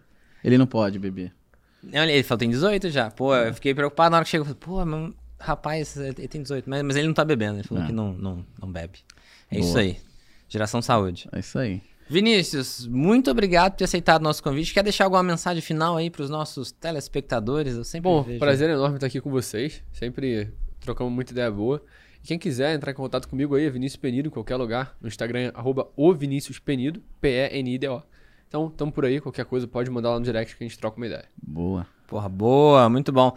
Ah, Tomás, onde a gente te encontra também? Arroba Tomás Terini, manda lá uns direct se você quiser aprender a ganhar a vida como eu ganho e curtir pra caramba. Eu falo muito de equilíbrio, né? Bora viver. Bora viver. É, isso aí. Tá gostando, né? Ah lá, tá vendo? Falei, a galera bike, curte. né? Galera curte aí, ó, tá vendo? Mas é isso aí, ó. Segue lá e eu tô sempre respondendo. Aliás, tem uns fãs do Jimmy aí que ficam mandando direct. Descobriram que ele responde não. Eu não vejo os direct. E é aí, muita coisa. Eu respondo, aliás, vou, vou trazer um cara aqui, um fã seu, pra assistir aqui de camarote, tá vendo? O cara Pô, mandou o maneiro. direct e eu falei, vou. Cara, acho que ele mora. É o quê? Mentocash? Em Qual- Qual, o Recife. ticket do produto? Não Mentoria tem do- ticket, filho. Aqui é- a gente faz de Na graça. parceria. Mas é isso, tu segue lá e eu respondo se o Jimmy não responder, olha lá. Gostei disso. Mas é isso, cara. Pô, parabéns, meu. Você é um cara diferente mesmo. Fiquei mó feliz de te conhecer lá em Gramado. Um cara inteligente, um cara pra Merece o frente. resultado. isso é Merece o Prazer resultado. enorme, pessoal. Tamo junto. Parabéns, mano. Eu queria fazer uma última pergunta. Pra quem tá começando, quando, o que que você indica assim Pro do cara tipo- dar o primeiro passo É, dele. o primeiro passo assim. Eu recomendo ele dar o, ter o mínimo de estudo sobre análise técnica e gráfica pra ele saber o que, que é o que. Mandar, sei lá, 200 reais pra Binance ou uma quantia que foi relevante pra ele e fazer uma operaçãozinha ali só pra testar o mercado. Pra gente não botar os dois pés logo entrando na no rio, né? Você bota ali um pezinho, vai testando como é que é, como é que tá a água. E daí você vai se acostumando ao mercado pra entender como funciona de fato. Porque não adianta. Quando a gente fica só na teoria, a gente vai ficar muito longe da realidade. O próprio Taleb fala muito isso, né? Ele fala. Skin the game. É, Skin in the Game, aquele capítulo lá do Antifrágil que ele fala ensinando os pássaros a voar. Porque em sala de aula a gente aprende muito a focar na teoria, teoria, teoria. Quando no mundo real a gente precisa de prática. Então, se você quer começar a operar, você tem que focar na prática. Manda um dinheirinho lá e começa a aplicar o que você sabe. Porque o maior conhecimento todos tá em- de todos está em operar. Porque senão você vai ficar num- numa eterna abstração que nunca vai te dar resultado de fato. Nossa, Boa. ótimo. Boa. Vinícius, aí. muito obrigado por ter aceitado o nosso convite. Sempre que precisar, a gente está à disposição. Aqui a- as portas estão abertas. Pessoal, muito obrigado. Espero vocês ah, daqui a pouco lá no Instagram. Vai participar do sorteio. E é isso. Isso aí. Show de bola. Muito obrigado. Papo muito bom. Grande abraço, pessoal, e até o próximo vídeo. Valeu!